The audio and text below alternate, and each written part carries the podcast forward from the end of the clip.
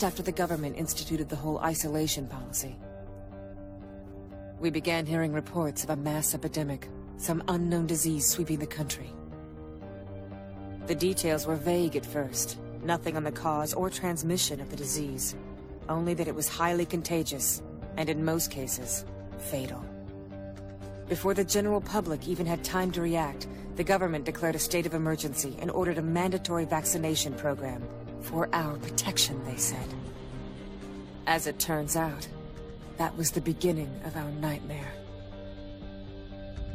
The disease was a complete government fabrication, and the supposed vaccine they were injecting into everyone? In reality, it was a cyber virus, developed by Daiwa. The virus has a mutating effect on the cells of the body. It alters their molecular structure and converts them into biometal, essentially turning us into machines from the inside out. There's no way to stop it. And to make things worse, the cyber virus was still early in its experimental phase. What do you mean? Daiwa didn't even know if it would work. It had never been tested on a large scale. So they turned Japan into their own private laboratory. When it does work, the virus gradually progresses through the body until it finally reaches the brain. At that point, we become perfect androids under Daiwa's control. The speed of the process differs from person to person.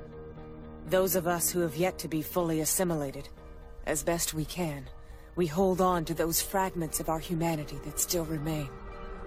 But even now, we can feel them slipping further and further away. Γεια σας φίλοι μου, είναι Δευτέρα του Πάσχα, 3 Μαΐου 2021.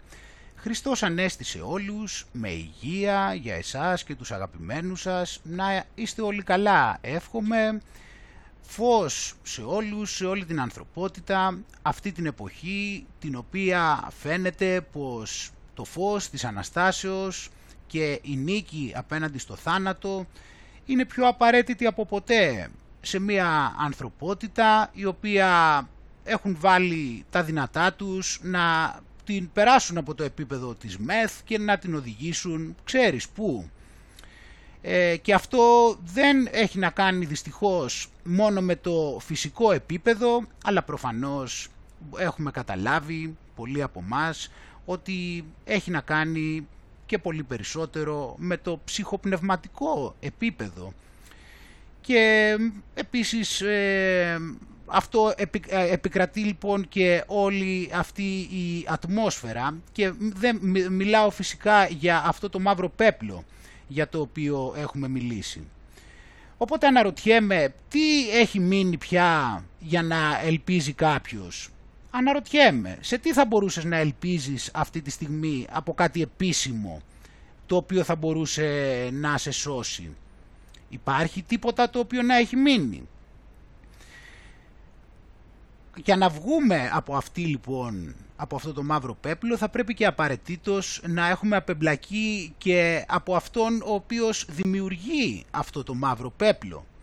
Και φυσικά θα χρειαστεί να έχουμε κατανοήσει όλη αυτή την κεντρική εξουσία η οποία επικρατεί έτσι και όλο αυτή την κεντρική, το, το, το κεντρικό, ε, τις κεντρικές οδηγίες, την κεντρική αρχή η οποία υλοποιεί τη δράση της στην, απέναντι στην ανθρωπότητα με τη χρήση του χρήματος το οποίο δεν το χρησιμοποιεί όπως ο μέσος άνθρωπος αλλά μπορεί και το παράγει ή το βγάζει μέσα από τους υπολογιστές αν δεν, το, αν δεν χρειαστεί να το εκτυπώσει.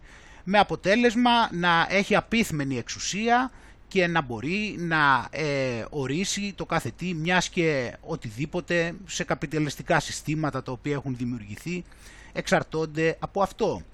Και δυστυχώς το είδαμε και την βραδιά της Ανάστασης, όπου η κεντρική αρχή έδωσε τη διαταγή να γίνει τρεις ώρες νωρίτερα, έτσι στις 9 η ώρα, και ε, οι περισσότερες εκκλησίες και μοναστήρια αναγκάστηκαν να υπακούσουν και μάλιστα υπήρχαν και κάποιοι οι οποίοι είχαν πρόθεση να το κάνουν στις 12 η ώρα αλλά ε, έπεσε η γραμμή από πάνω ότι αυτό θα πρέπει να το βγάλουν από το μυαλό τους. Οπότε φίλοι μου αυτά μπορεί να ακούγονται δύσκολα, αλλά απ' την άλλη η αλήθεια είναι πάρα πολύ απελευθερωτική και πάντα εκεί καταλήγουμε όπως βλέπεις.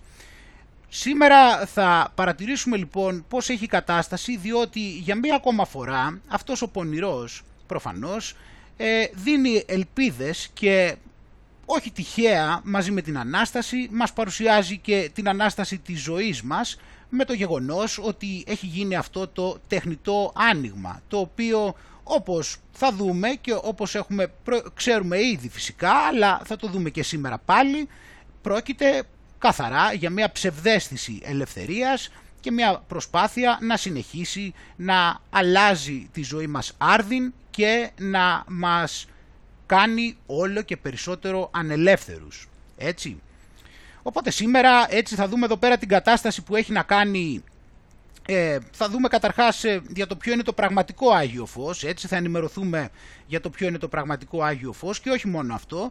Ε, θα μάθουμε εδώ πέρα ότι θα πρέπει να περιμένουμε ότι και του χρόνου τουλάχιστον θα χρειαζόμαστε ένα Άγιο Φως, μιας και από ό,τι μάθαμε θα πάει το καλοκαίρι του 22, έτσι, αλλά πότε είπε κάτι από μόνος του για να το πει και τώρα, έτσι, και θα στο δείξω αυτό και σε αυτή την περίπτωση του ΣΥΠΣΑ, αλλά ε, α, εδώ πέρα φυσικά θα πρέπει να δούμε και με ποιο τρόπο θα πρέπει να συντηρηθεί αυτό το οικοδόμημα, έτσι, θα πρέπει προφανώς να βρίσκονται και καινούριε μεταλλάξεις για τις οποίες θα δούμε κάποια πράγματα, έτσι, γιατί εδώ θα δούμε μαρτυρία από την Ινδία για το τι πραγματικά συμβαίνει, έτσι.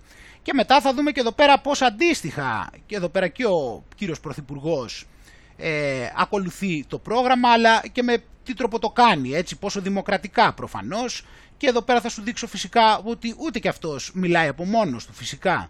Και θα δούμε μετά στη συνέχεια το κλίμα και πώς πάει εδώ η κατάσταση και όπως είναι τα πράγματα τα συνεχίζουμε και στη συνέχεια θα πάμε να κάνουμε μία ακόμα την ε, κανονική μας αναφορά έτσι στις συνέπειες ε, αυτών των ε, πειραματικών πώς το λένε, σκευασμάτων που δίνουν στους ανθρώπους και θα μιλήσουμε και συγκεκριμένα για διάφορα προβλήματα τα οποία φαίνεται ότι έχουν προκληθεί και δεν έχει δοθεί βάση όπως προβλήματα στα μάτια και μάλιστα το πιο σημαντικό από όλα, το οποίο είναι πάρα πολύ σημαντικό, έχει να κάνει με το αναπαραγωγικό σύστημα έτσι και τους κύκλους των γυναικών μετά από τα εμβόλια. Και φαίνεται ότι εδώ πέρα έχουν παρατηρηθεί πολλά πράγματα τα οποία είναι επικίνδυνα. Και όχι μόνο αυτό αλλά θα δούμε και μήπως το πώς το έχουν φανταστεί. Δηλαδή ποια είναι η λύση αν υπάρχει πρόβλημα με τη μήτρα μιας γυναίκας. Θα το δούμε λοιπόν εδώ πέρα. Και θα δούμε και πόσο παλιά πάει αυτή η ιστορία. Έτσι θα σου δείξω εδώ μια πατέντα του 1955 παρακαλώ. Έτσι. Και μετά θα δούμε πως ε, πάει η κατάσταση και στην Ευρώπη, γιατί εδώ πέρα μας βοηθάει να βγάλουμε κάποια συμπεράσματα, τα οποία είναι αντίστοιχα με την Ελλάδα φυσικά. Θα δούμε εδώ πέρα για την, ε, την, την επικήρυξη του ιού, ε, όπως και το ανάποδο, θα, θα σου εξηγήσω και διάφορα άλλα τραγελαφικά. Θα δούμε στην Κύπρο τέτοιο, θα δούμε εδώ πέρα το ότι από ό,τι φαίνεται η κυρία Σακελαροπούλου έχει και κάποιο ζήτημα με τη μνήμη της μεταξύ άλλων, δεν της φτάναν όλα. Θα τα δούμε και αυτά, θα δούμε και εδώ πέρα έτσι ωραία πράγματα. Και θα δούμε και στο τέλος ποιο, τι είναι αυτό που τελικά πραγματικά τους πειράζει και ποιος, ποιοι είναι οι τελευταίοι οι οποίοι αναμένεται να, να αντισταθούν από ό,τι έχουν καταλάβει και οι ίδιοι. Οπότε πριν ξεκινήσουμε να ευχαριστήσουμε πάρα πολύ τα blog, τα site, τα κανάλια που έβαλαν το προηγούμενο βίντεο είναι το κανάλι, το Απόρριτα TV, το οποίο ανεβάζει τα βίντεο αυτούσια, ε, thesecretrealtruth.blogspot.com Παναγία Παύλα Ιεροσολυμίτισσα.blogspot.com greekdutchtruth.blogspot.com kozanara.gr cookfamily.blogspot.com χαλαράκαφέ.blogspot.com διόντοτος, pavlak, pavlat.blogspot.com η σελίδα στο Facebook, Global Hellenic Resistance, του Zionists, Masons and Satanists, ο παρλαπίπας.gr, ε, το κανάλι στο YouTube, Κατακλυσμός Νόε, Hellas Liberation Organization, το group στο Facebook, σκεφτόμαστε ελληνικά.blogspot.com, τρικλοποντιά.gr, Εγάλεο, η μοναδική πόλη που αρχίζει από το Α και τελειώνει στο Ω, το group, στο facebook, ε, ο ασκητής.blogspot.com, οι μάσκες πέφτουν.blogspot.com, καιρόν γνώθη, η σελίδα στο facebook, τα blog.wordpress.com, Αρχάγγελος Μιχαήλο Ταξιάρχης, το group στο facebook, εργαζόμενοι demos.blogspot.com, λουτράκιοντισέας.blogspot.com και myblogs.gr Όπως πάντα, σας ευχαριστώ όλους θερμά που βάλατε το βίντεο, βοηθήσατε να προωθηθεί η αλήθεια, να με συγχωρείτε φυσικά όσοι τυχόν βάλατε το βίντεο και δεν μπόρεσα να το βρω και πάλι σας είμαι ευγνώμων όπως είμαι και ευγνώμων σε όλους εσάς φίλοι μου για τη στήριξή σας, για τα καλά σας λόγια, για τη συμμετοχή σας, όλες τις ευχές, αυτές τις Άγιες ημέρες, να είστε όλοι καλά.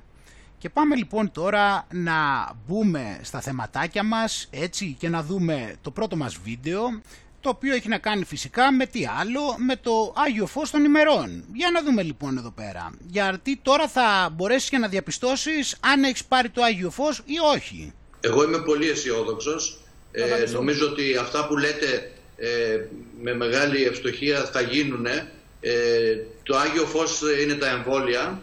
Έτσι, το βλέπεις, το έχεις πάρει το Άγιο Φως τώρα, όμως εδώ πέρα, γιατί εδώ το Άγιο Φως είναι δωρεάν. Αλλά βέβαια μην ανησυχείς αν δεν το πήρες, γιατί ε, ραντεβού έχουμε.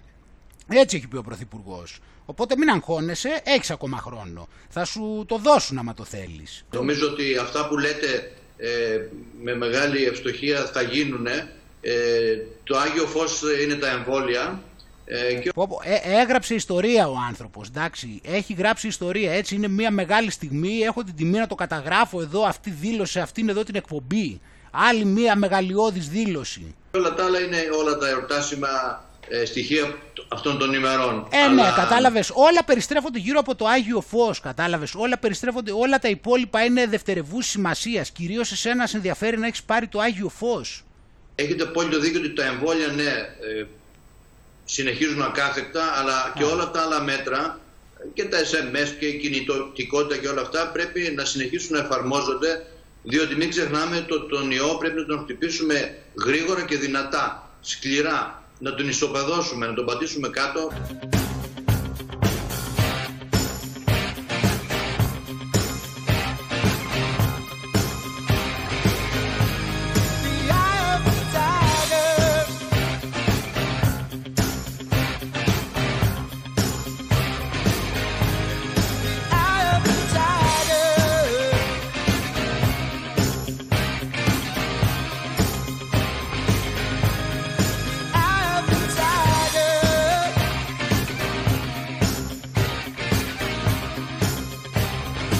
Για Κατάλαβες τώρα λοιπόν ε, πώς πρέπει να αντιμετωπίσουμε τον ιό; Για να καταλάβει ο κόσμος, διότι αλλιώς δεν πρόκειται ποτέ να, να απαλλαγούμε από αυτόν Οπότε... όσο και ε, καλά ε, να προχωρήσει το να... πρόγραμμα. Άρα, λοιπόν... Οπότε ελπίζω να έχεις κάνει την προετοιμασία σου, έτσι, να έχεις καλή φυσική κατάσταση, γιατί έχουμε να δώσουμε μεγάλες μάχες εδώ πέρα, τώρα που έχουμε βρεθεί μέσα στο ring. Ε, Τώρα παραπέρα έτσι, εκτός από αυτό φυσικά να ξέρεις ότι ε, εκτός από το πόσο σημαντικό είναι αυτές τις Άγιες μέρες έτσι να έχεις πάρει το Άγιο Φως, Επίσης να ξέρεις ότι αν θέλεις να πας να πάρεις το, αυτό που λέγαμε παλιά Άγιο Φως, ε, δεν, μπορείς να, δεν μπορούσες να πας στο χωριό κανονικά. Αλλά άμα θες να πας να πάρεις το καινούριο Άγιο Φως, αυτό το πόλι, ε, έτσι, αν για το καινούριο Άγιο Φως επιτρεπόταν όμως λέει να πας στο χωριό. Οπότε λέει ο Γενικός Γραμματέας Πρωτοβάθμιας Φροντίδας Υγείας Μάριος Θεμιστοκλέους, ε, υποστήριξε πως μπορεί κάποιος πολίτης να πάει τις επόμενες ημέρε στο χωριό του για να κάνει το εμβόλιο, άμα θέλει. Έτσι, οπότε τις προηγούμενες μέρες της Ανάστασης ε, είχες δικαίωμα να πας στο χωριό μόνο για να κάνεις το εμβόλιο, γιατί ήταν για καλό σκοπό αυτό, έτσι, γιατί ήταν για να πας να πάρεις, είπαμε, το Άγιο Φως. Οπότε, επειδή πας να πάρεις αυτό το Άγιο Φως, δεν κολλάει ο ιός. Μην κοιτάς μετά που σου λέει ότι πρέπει να περάσει χρόνος ε, για, να, ε, για να μην το μεταφέρεις και πρέπει να κάνεις μετά και την άλλη δόση αλλιώς το μεταφέρεις. Δεν έχει σημασία όμως. Εσύ εξαιρείσαι από το να μην μπορείς να πας στο χωριό γιατί πας για αυτόν εδώ τον καλό σκοπό. Έτσι και είναι κυρίως επειδή πας για να βοηθήσεις την κοινωνία και τους συνανθρώπους σου. Οπότε εσύ μπορεί να φοβάσαι, να μην θέλεις να πας στο χωριό, αλλά αν είναι για το εμβόλιο να πας και να υπερβείς τους φόβους σου για τον ιό. Ε, οπότε λοιπόν ε, καταλάβαμε έτσι εδώ πέρα πώς ήταν το κλίμα μέχρι τώρα και, ε, έτσι του, και ξέρουμε πώς διαμορφώθηκε ε, μέχρι να φτάσουμε σε αυτή τη μέρα της Ανάστασης. Τώρα λοιπόν που φτάσαμε πέρα από το και πήγαμε τώρα και περάσαμε λοιπόν ε, μαζί με την Ανάσταση όπως είπαμε, μπήκαμε και στη φάση στην οποία ε, μας μιλούν για κάποιο είδους ε, ελευθερία. Το γιορτάζουν την Ανάσταση επειδή ε, άνοιξε υποτίθεται η εστίαση και διάφορα άλλα. Δηλαδή αυτά μπορείς να κάθεσαι σε εξωτερικούς χώρους, οι εργαζόμενοι θα πρέπει να κάνουν αυτά τα τεστ, έτσι, θα πρέπει να κάνουν αυτά τα τεστ, θα πρέπει να ε, φοράνε μάσκες, τα τραπέζια θα πρέπει να έχουν απόσταση, όποιος κυκλοφορεί μες στο μαγαζί πρέπει να φοράει μάσκες, ε, αυτά εκεί τα φήμοτρα και κάτι τέτοια πράγματα. Πα, πα, ε, ίδια με την Αγγλία, έτσι δεν έχει καμία διαφορά σε σχέση με αυτό. Το θέμα είναι τώρα λοιπόν ε, όμως να δεις και κάτι άλλο που παίζεται εδώ. Εγώ έχω πάει στο, στο Μαρόκο, έχω πάει δύο φορές, θα δεις τι θέλω να σου πω. Όταν πήγα την πρώτη φορά λοιπόν ε, ήταν το 2012 το καλοκαίρι και τότε δεν είχα και πολύ μεγάλη εμπειρία από ταξίδια έτσι για να δω τι παίζεται. Εκεί λοιπόν όταν πήγα εκεί στην αρχή και άρχισα εκεί πέρα και κυκλοφορούσαμε εκεί πέρα στα μαγαζιά γιατί εκεί έχει έτσι μεγάλες αγορές και αυτά και κυκλοφορούσαμε εκεί μέσα στα μαγαζιά και εκεί λοιπόν ε, αυτοί είχαν μια εντελώς διαφορετική συμπεριφορά οι πολιτές σε σχέση με το ότι ε, είχες συνηθίσει ε, στην Ευρώπη. Εγώ τότε δεν ήξερα δηλαδή από τέτοια και απλώς εκεί παρατηρούσα κάποια ε, διαφοροποίηση. Δηλαδή ας πούμε καταρχήν έβλεπες ότι πήγαινες στα μαγαζιά και σου λέγανε κάτι τιμές ας πούμε αρκετά υψηλές. Ξέρω εγώ από όσο θα θεωρούσες. Και λέγες τι γίνεται εδώ πέρα τώρα αυτό; Ε, μετά υπήρχαν περιπτώσεις που ε, σου, ενώ ήταν μεγάλες οι τιμές, μετά και καλά άμα τους το συζητούσες ε, και πήγαινες στο απλό που μπορεί να κάνει κάποιος, ξέρω εγώ, και να πει καμιά καλύτερη τιμή, ξέρεις και τέτοια, πάλι μετά βρισκόσουν σε τιμές οι οποίες πάλι φαινόντουσαν λίγο πιο... φαινόντουσαν πάλι τσιμπημένες και έλεγες τι γίνεται εδώ πέρα; Το θέμα είναι λοιπόν τώρα ότι άρχισε και, άρχισε και την πρώτη μέρα έτσι, άρχισε και παρατηρούσα κάποια πράγματα για το πώς ε, λειτουργεί αυτή η κατάσταση και όπως άρχισα μετά και έλαβα υπόψη θεωρητικές γνώσεις που είχα για το πώς λειτουργούν οι πωλήσεις, άρχισα και διαπίστωνα η διεισόμαση όσο περνούσε η πρώτη μέρα και κάπου η μισή η πρώτη άρχισα και παρατηρούσα η διεισόμαση ότι αυτοί οι άνθρωποι ήταν, είχαν μια απίστευτη γνώση στη διαπραγμάτευση. Ήταν δηλαδή πάρα πολύ ικανοί στη διαπραγμάτευση, ούτως ώστε να μπορούν να σε φέρουν σε ένα σημείο που εσύ και να ε, πληρώσεις πολλά, αλλά να και να σου δημιουργήσουν και την εντύπωση ότι πρέπει να είσαι και ευχαριστημένος. Έτσι. Και τώρα μπορούμε να πούμε βέβαια πολλά για πωλήσεις. Απλώς όταν άρχισα λοιπόν και συνειδητοποιούσα λίγο εκεί πέρα πώς γίνονται τα πράγματα, γιατί δεν τα είχα και αυτά στο μυαλό μου πριν πάω και όλα αυτά και κάπου εκεί στο μέσο περίπου θυμάμαι της δεύτερης μέρας που άρχιζε εκεί και συνειδητοποιούσα και έβλεπα τι ικανοί που είναι σε όλο αυτό το πράγμα και πώς διαπραγματεύονταν και πώς ε, ε, σε παρασύρανε να ψωνίσεις και μετά έβγαινες έξω και εσύ ξέρω εγώ σκεφτόσουν να το χρειαζόμουν αυτό όντως ή τα λεφτά αυτά που έδωσα το αξίζανε. Και άρχισα λοιπόν μετά και λάμβανα υπόψη όλα αυτές τις ψυχολογικές τεχνικές οι οποίες ασκούνταν, ε, τα οποία μην τα πολυλογώ τώρα εδώ πέρα, καλό είναι να κάνω μια άλλη εκπομπή μόνο και μόνο για να πω για αυτά γιατί είναι τόσο πολύ σημαντικά. Το θέμα είναι λοιπόν τώρα ότι ε, όταν άρχισα λοιπόν και γινόταν αυτό το πράγμα και άρχισα και συνειδητοποιούσα αυτό έπρεπε αφενός μεν να καταλάβω πώς λειτουργούν και αφετέρου δεν μπορώ να αμυνθώ. Οπότε ε, έμπαινα μέσα στα μαγαζιά λοιπόν και άρχισα μετά και ε, διαπίστωνα ότι αυτοί όταν πήγαινες εκεί πέρα μέσα και σου δίνανε την, την πρώτη τιμή, δηλαδή σου λέγανε κάτι και αυτό σου λέγανε να μόναχα τόσο. Σου δίνανε μια τιμή η οποία ήταν απίστευτη, ήταν πάρα πολύ υψηλή. Και τι γινότανε τώρα, αυτοί, αν λέγανε αυτοί ξέρω εγώ, μου λέγανε για κάτι π.χ. το αντίστοιχο σε ευρώ, μου λέγανε ας πούμε 30 ευρώ. Αυτοί μου λέγανε 30 ευρώ. Εγώ μόλις μου λέγανε 30 τους έλεγα κάτι πάρα πολύ χαμηλά. Τους έλεγα δηλαδή 8 ευρώ. Μου λέγανε τι 8 ώρες, ξέρω εγώ, τι, αυτά είναι πάρα πολύ λίγα. Τους λέω και τι 30, τι είναι πάρα πολλά, τι δεν δε γίνεται αυτό. Του λέω εγώ 8 δίνω. Σου λέγει αυτός μετά, έλα, έλα εντάξει, ωραία λοιπόν από 30, ε, εγώ θα στο αφήσω 25, αλλά δεν γίνεται πιο κάτω. Του λέω κοίτα, ε, εγώ δεν μπορώ να πάω πάνω από 8, αλλά θα το σκεφτώ πάρα πολύ και θα πάμε, ξέρω εγώ, θα σου δώσω ε, 12. Έλεγε αυτός, ε, 12, δεν γίνεται να είναι τώρα τόσα. Του λέγα και εσύ, δεν γίνεται, του λέω να είναι τώρα 25 ε, και αυτά σου λέει αυτός μετά ε, εντάξει άλλη τελευταία ευκαιρία δεν μπορώ να πάω πιο κάτω. Είναι πολύ λίγα για μένα ξέρω εγώ δεν μπορώ δεν θα βγάλω κέρδος καθόλου ξέρω εγώ. Θα πάμε στα 20 του λέω κοίταξε φίλε εγώ δεν θεωρώ ότι αυτό αξίζει με τίποτα 20 ε, και το μόνο που μπορώ να κάνω είναι τελευταία ευκαιρία που σου δίνω είναι 15 ε, έλεγε αυτός, ξέρω εγώ, ότι 15 όχι δεν γίνεται, δεν μπορώ. Του λέω, κοίταξε, εγώ δεν μπορώ να πάω πάνω από 15. Και άρχισα και έστριβα να κάνω ότι φεύγω. Τη στιγμή λοιπόν που έστριβα και έλεγα φεύγω, δεν το παίρνω, αυτός με άρπαζε και με έλεγε, έλα, έλα, εντάξει, εντάξει, 15, 15, είναι μια χαρά. Και εκείνη την ώρα έβλεπες μέσα στα μάτια του ότι ήταν ευχαριστημένος. Δηλαδή αυτός το θεωρούσε καλό αυτό.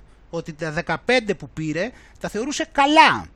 Έτσι. Οπότε Αντιλαμβάνεσαι λοιπόν τι γινόταν σε αυτή την περίπτωση; Ότι στο, στον μέσο όμως πολίτη ο οποίος δεν έχει συνηθίσει και δεν γνωρίζει τις τεχνικές διαπραγμάτευσης, έτσι, ε, μπορούν να τον φέρουν σε σημείο, σύμφωνα με αυτό, και να δώσει, κάτι, να, να δώσει πολλά και ταυτόχρονα ε, ο άλλος να, ε, και μάλιστα να νιώθει ότι έχει δώσει λίγα. Γιατί όταν του το ξεκινήσει ο άλλος, ξέρω εγώ, από 30 και λέμε τώρα του το αφήσει παράδειγμα 25, από 15 που το πήγα εγώ, αλλά αν ο άλλος δεν διαπραγματευτεί και από 30 απλά τον καταφέρει να πάει στα 25, όπως συνέβαινε σε μένα τις πρώτες μέρες, τότε εγώ και θα είχα δώσει πολλά, θα είχα δώσει 25, που θα ήταν πολλά, και θα ένιωθα κιόλας ότι, α, ωραία, ευτυχώς, γιατί από 30 που ήταν μου το πήγε 25, ο, είναι καλή ευκαιρία, ή ξέρω εγώ αν το είχε πάει 22.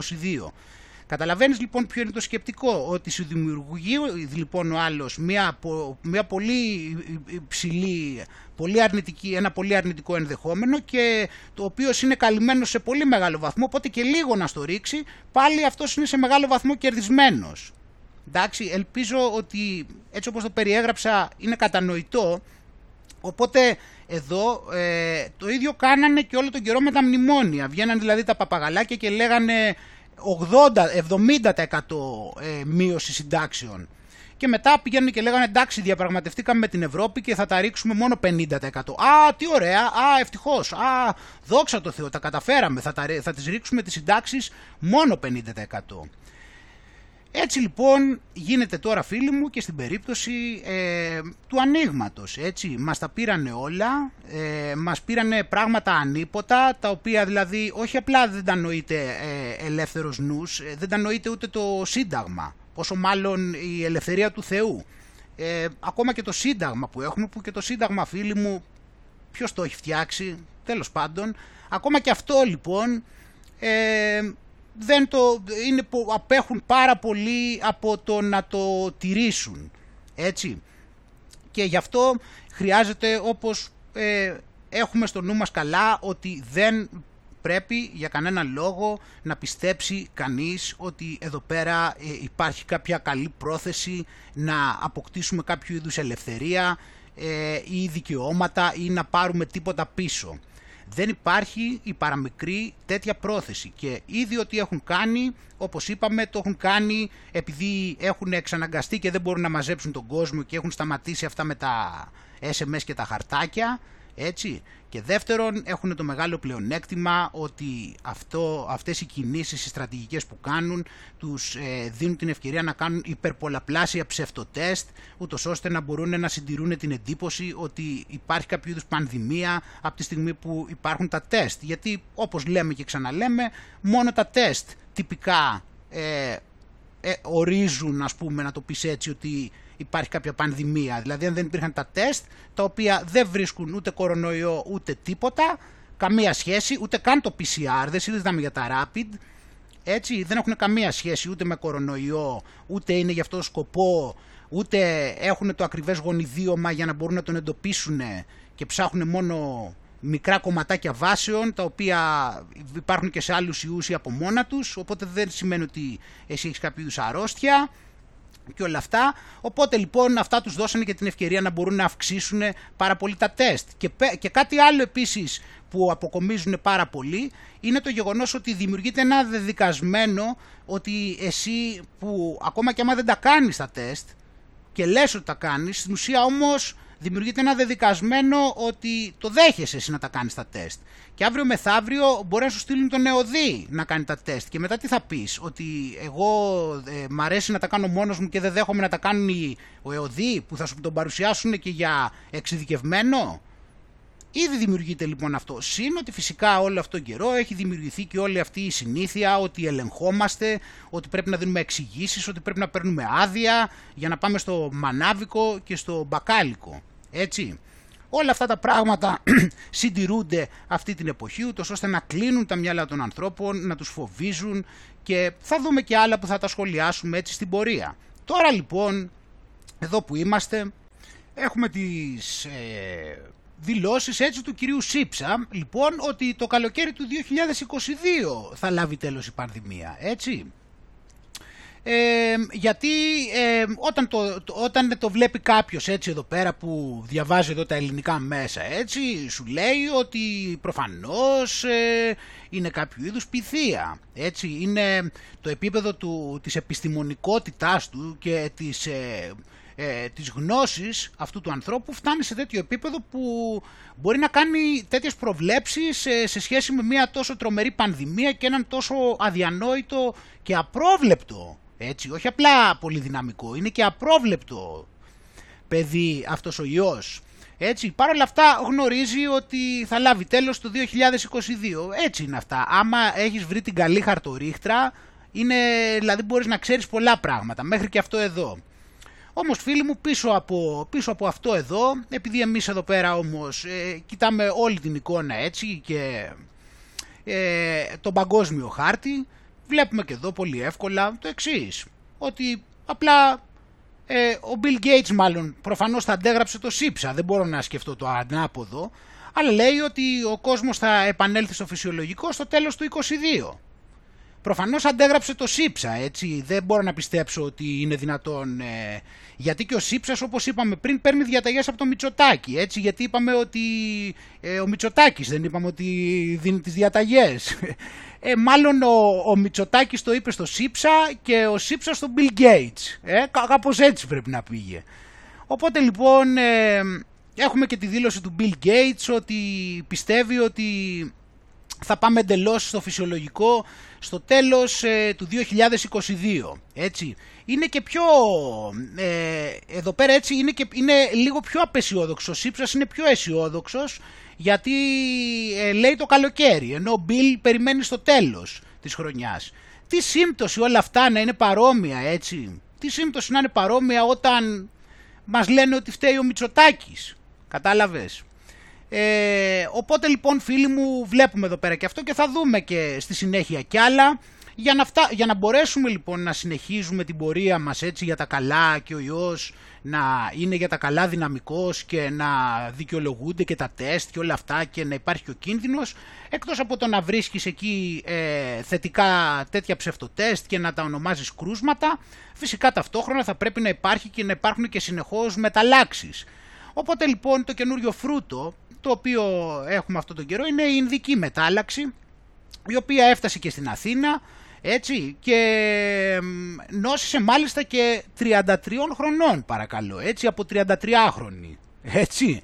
Και είναι μια αλλοδαπή που ζει στην Αττική και είχε ταξιδέψει στο Ντουμπάι αλλά μπήκε στην Ελλάδα με αρνητικό τεστ αλλά μετά εμφάνισε συμπτώματα ε, αλλά μετά δεν νοσηλεύτηκε και δεν βρίσκεται πλέον σε καραντίνα, αλλά την ιχνηλατούν. Ξέρεις, υπάρχει αυτή η σαφήνεια, ξέρεις, αυτή η σαφήνεια της γνώσης έτσι ακριβώς, της μετακίνησης του ιού και τι ακριβώς συμβαίνει. Και τώρα λοιπόν εδώ πέρα θα δούμε και το ρεπορτάζ έτσι να ξέρουμε σε, το, για το νέο μεγάλο κίνδυνο τον οποίο έχουμε βρεθεί ε, και για να δούμε πώς κινδυνεύουμε να γίνουμε κι εμείς. Για να δούμε. Δεν έχει τέλος το δράμα των πολιτών στην Ινδία. Με τις ώρες περιμένουν στις ουρές για λίγο οξυγόνο, καθώς οι ελλείψεις συνεχίζονται. Και την ίδια ώρα, ακόμη μια τραγωδία. Πυρκαγιά στοιχίζει τη ζωή σε δύο νοσοκόμες και 16 ασθενείς της COVID-19 σε μονάδα εντατικής θεραπείας νοσοκομείου στο κρατήδιο Γκουτζαράτ.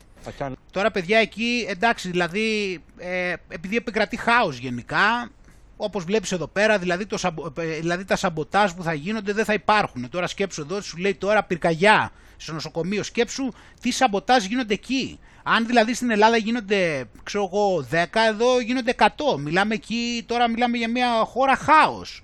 Δεν φαντάζεσαι δηλαδή τώρα. Σκέψου να έχει 1,2 δισεκατομμύρια πολίτες, πληθυσμό.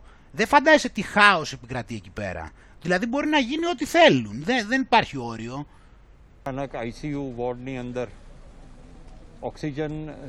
Από διαρροή της ε, φιάλης. Έτσι. Έγινε διαρροή από τη φιάλη οξυγόνου. Η χώρα το τελευταίο 24ωρο καταγράφει 401.993 κρούσματα και 3.523 θανάτους. Ξέρεις τώρα αυτά, αυτά κρούσμα και θανάτου δεν χρειάζεται να τα υπενθυμίζουμε έτσι. Εδώ για τα βίντεο επίσης ξέρουμε, πλέον τα έχουμε μάθει αυτά έτσι. Και ενώ το πρώτο αεροπλάνο Κοίτα εδώ, δες εδώ τι γίνεται, έτσι θα γίνουμε κι εμείς. Οι Ηνωμένες Πολιτείες επιβάλλουν περιορισμούς στους ταξιδιώτες από την. Προσοχή, φοράτε τις μάσκες, μην μη γίνουμε νέο Δελχή τώρα. Ινδία και η Αυστραλία απαγορεύει τις αφήξεις από την Ινδία επί ποινή προστήμων και φυλάκισης. Επί ποινή προστήμων και φυλάκης. Ε, οπότε λοιπόν βλέπεις προσοχή, έτσι τραγικά τα πράγματα. Ήρθε και ο, και ο Ινδικό, Ινδική μετάλλαξη εδώ στη χώρα, άστα είμαστε, όπως είδες πριν, ε, στη γωνία πάλι. Εδώ τώρα ε, δυστυχώς ε, δεν έχω υπότιτλους, απλώς είναι μια κοπέλα... Έτσι, η κοπέλα αυτή εδώ πέρα λοιπόν ε, είναι στην Ινδία, εντάξει, και θέλει να πει κάποια πράγματα για το πώς είναι η κατάσταση στην Ινδία, έτσι. Βέβαια εμείς δεν μας ενδιαφέρουν αυτά που λέει εδώ πέρα η κοπέλα, γιατί εμείς έχουμε δει τα κανάλια, αλλά ας ακούσουμε μωρέ και μια άλλη άποψη. Uh, the news that you have been hearing about India in these days, I know that people say that, you know, India, uh, people are dying in the streets. Εδώ λέει έτσι να πω. Ακριβώς το είπες. Ε, λοιπόν, λέει ότι τα media λένε ότι ο κόσμος πεθαίνει στον δρόμο. Αυτά είναι λέει βλακίες.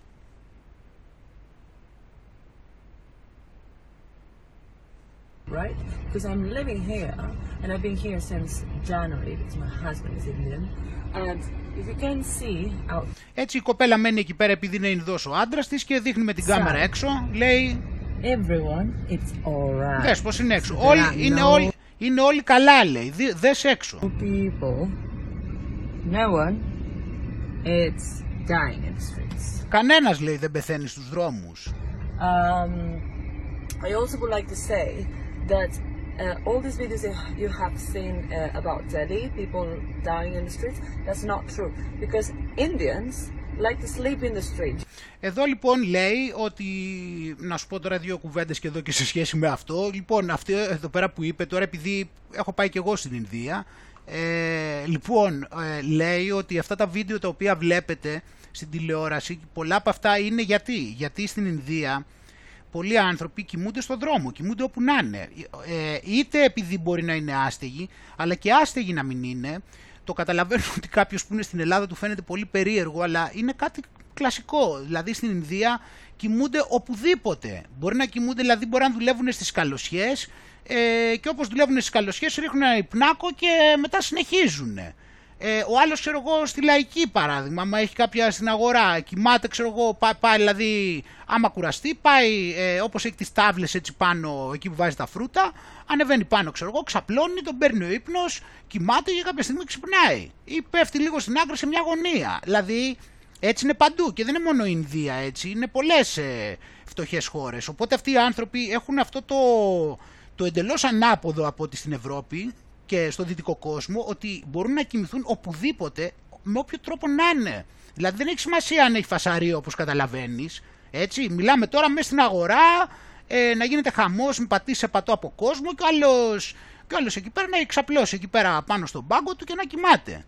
Είναι πολύ συνηθισμένο αυτό. Αυτό λέει λοιπόν ε, αυτή εδώ η κοπέλα, ότι υπάρχουν πολλοί άνθρωποι που απλά κοιμούνται όπου, θε, όπου να είναι, δεν έχουν πρόβλημα, είναι άνετοι και γι' αυτόν τον λόγο πολλά τα παρουσιάζουν και για θύματα. You know, like some that some parts of India, you know, mostly mostly in the big cities, you have people to take a nap, they sleep in the streets, especially poor people. Είναι αυτό έτσι, ότι ρίχνουν υπνάκους, ρίχνουν υπνάκους έτσι οπουδήποτε. It's just culturally they're like that, okay? So whatever they show you about India, it's bullshit. Οπότε τους λένε είναι bullshit, είναι βλακίες και δεν είναι αλήθεια. So basically we're going through a strong lockdown. Εντάξει και εδώ λέει έχει γίνει αυτό που έχει γίνει παντού, έχει γίνει restrictions, δηλαδή ότι έχουν κλείσει τα μαγαζιά έτσι με την κυκλοφορία και όλα αυτά τα, τα γνωστά που έχει δώσει η κεντρική αρχή, όπως είπαμε, για όλες τις χώρες. Down, that they only allowed, the shops are only allowed to open from 7 a.m. until 11 a.m. Ότι ανοίγουν, τα, έχουν αφήσει... Κοίτα, και δείχνει εδώ, λέει ότι τα μαγαζιά μάλιστα λέει ανοίγουν από τις 7 μέχρι τις 11 το πρωί και σκέψου ότι ε, ενώ στην, ε, στο δυτικό κόσμο δεν ανοίγουν καθόλου. Is it a guys? Do you see everyone, anyone die? Δείχνει πάλι έξω, λέει, βλέπετε κανένα να πεθαίνει, βλέπετε κανένα να πεθαίνει. Και αυτή έχει πάει εδώ με το αυτοκίνητο να πάει απλώς φαγητό take away. Because most of the places are, are, are shut.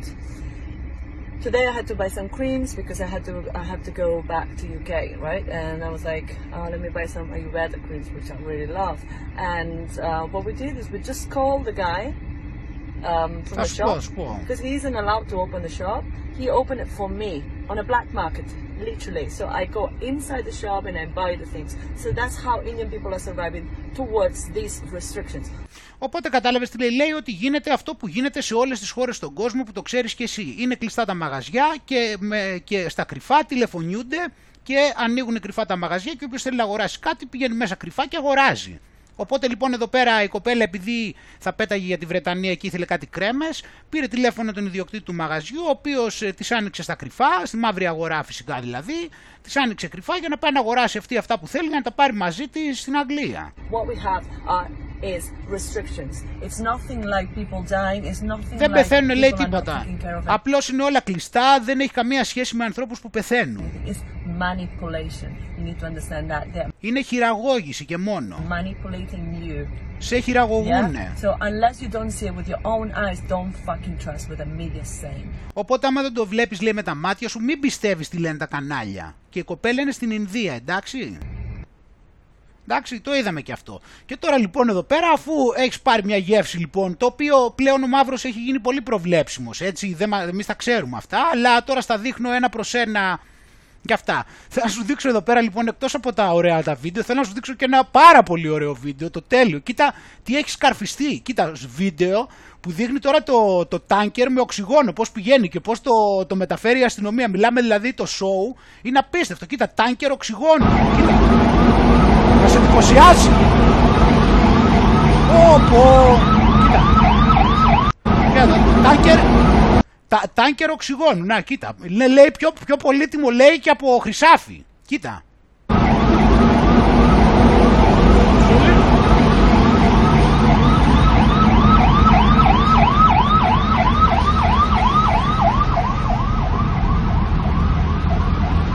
Το φυλάει λέει, μάλλον προφανώς το, το φυλάει λέει περισσότερο και από το ψευτο, τις ψευτοχρηματαποστολές που κάνει, που τις φυλάνε και αυτές με τα τυπωμένα χαρτάκια μέσα, τα φυλάει η αστυνομία, κάτι αντίστοιχο τώρα το βλέπεις εδώ, το, δηλαδή το Hollywood, εδώ είναι το Bollywood έτσι, έχουμε δει καλό Hollywood, τώρα ήρθε η εποχή να δούμε και λίγο Bollywood. Κοίτατε εδώ πέρα, με τι βάλει δηλαδή το τάνκερ, τι, τι σκαρφίζονται οι άνθρωποι, δηλαδή αυτά σίγουρα τα γράφουν σεναριογράφοι σειρών. Κοίτα, δηλαδή εδώ. Και εντωμεταξύ, και εντωμεταξύ ξέρεις τώρα, ενώ, ενώ έχει βουήξει ο τόπος και ξέρουμε όλοι ότι το οξυγόνο χρησιμοποιείται για να θανατώνει από το να σώζει, όπως έχουμε μάθει, και πολλούς τους βάζουν άδικα λανθασμένα στο οξυγόνο και τους προκαλούν θάνατο. Ενώ κανονικά έπρεπε να τα αποφύγουν. Και εδώ πέρα πουλάνε ακόμα αυτό εδώ, ότι δήθεν παλεύουν και για το οξυγόνο. Δηλαδή το μέγεθος της μούφας είναι ανίποτο. Ε, και τώρα πάμε εδώ πέρα να δούμε και τον ε, αυτόν ο οποίος ε, υποτίθεται ότι ε, αυτός αποφασίζει έτσι. Πάμε να δούμε λοιπόν αυτόν που αποφασίζει και για να τον δούμε λοιπόν εδώ πέρα την, την ύπατη αρχή της Ελλάδος. Για να δούμε τον, ε, τον αρχηγό εδώ πέρα αυτόν που περνάνε όλα από το χέρι του. Αλλά και για ένα ζήτημα ζωής και θανάτου. Από τη μία λοιπόν Πρόεδρε υποχρεώνουμε τους μαθητές να κάνουν ατομικό τεστ για να μπουν στην τάξη και καλώς το κάνουμε. Υποχρεώνουμε τους εργαζόμενους σε πάρα πολλούς κλάδους.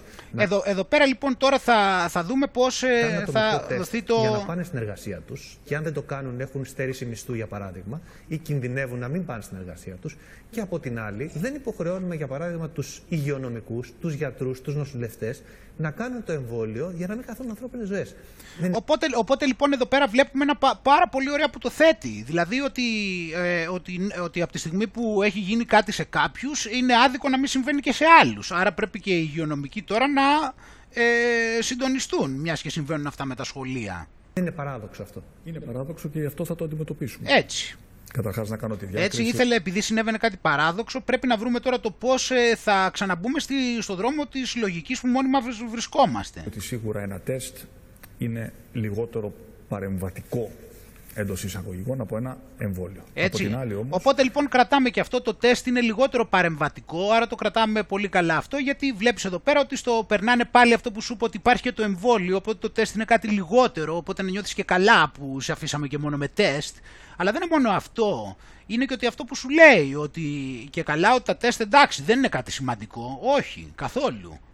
Δεν είναι υποχρεωτικές ιατρικές πράξεις που όποιος ακόμα και αν δεν τα κάνει και μόνο που παρουσιάζει χαρτί ότι τα έκανε, σημαίνει ότι συνενεί σε ιατρικές πράξεις πάνω του.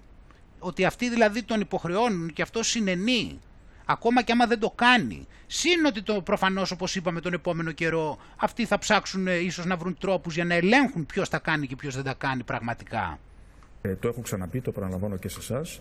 Θεωρώ ότι η συζήτηση για τον υποχρεωτικό εμβολιασμό κάποιων κατηγοριών εργαζόμενων, ειδικά των υγειονομικών, πρέπει να ανοίξει. Δεν θέλω να κάνω τη συζήτηση αυτή τώρα, αλλά πιστεύω ότι το Σεπτέμβριο-Οκτώβριο, όταν θα βρεθούμε αντιμέτωποι με τον εμβολιαστικό κύκλο του επόμενου Έτσι. Αυτό λοιπόν, οπότε μπαίνουμε λοιπόν ε, πάλι, ξαναλέει πάλι, όπως είχαμε δείξει και στην άλλη τη συνέντευξη, ξαναλέει για τη συζήτηση του υποχρεωτικού εμβολιασμού, η οποία θα πρέπει να πάει για το Σεπτέμβριο και εδώ μας μιλάει και για ένα άλλο εμβόλιο όμως. Σίγουρα για τη γρήπη, πολύ πιθανόν και για τον COVID. Να το. Γιατί είναι πολύ πιθανόν να χρειαστούμε είτε φέτος είτε πρέπει να ανοίξει. Για Δεν θέλω να κάνω τη συζήτηση αυτή τώρα, αλλά πιστεύω ότι το Σεπτέμβριο-Οκτώβριο όταν θα βρεθούμε αντιμέτωποι με τον εμβολιαστικό κύκλο του επόμενου. Βλέπεις, του επόμενου. Είναι ο εμβολιαστικός κύκλος του επόμενου. Αυτά τώρα εδώ πέρα τα μπόλια τα τωρινά είναι τα μπόλια αυτού του κύκλου. Γιατί εμείς η ζωή κάνει κύκλους. Ε, όπως κάνει κύκλους η ζωή, κάνει και η δοσολογία μας για τον πόλη. Για δες λοιπόν εδώ. Έτους, σίγουρα για τη γρήπη, Πολύ... σίγουρα για την γρήπη. Πρόσεχε για την γρήπη. Ε, η γρήπη θέλει μεγάλη προσοχή. Ε. Θα δούμε και τι θα πει.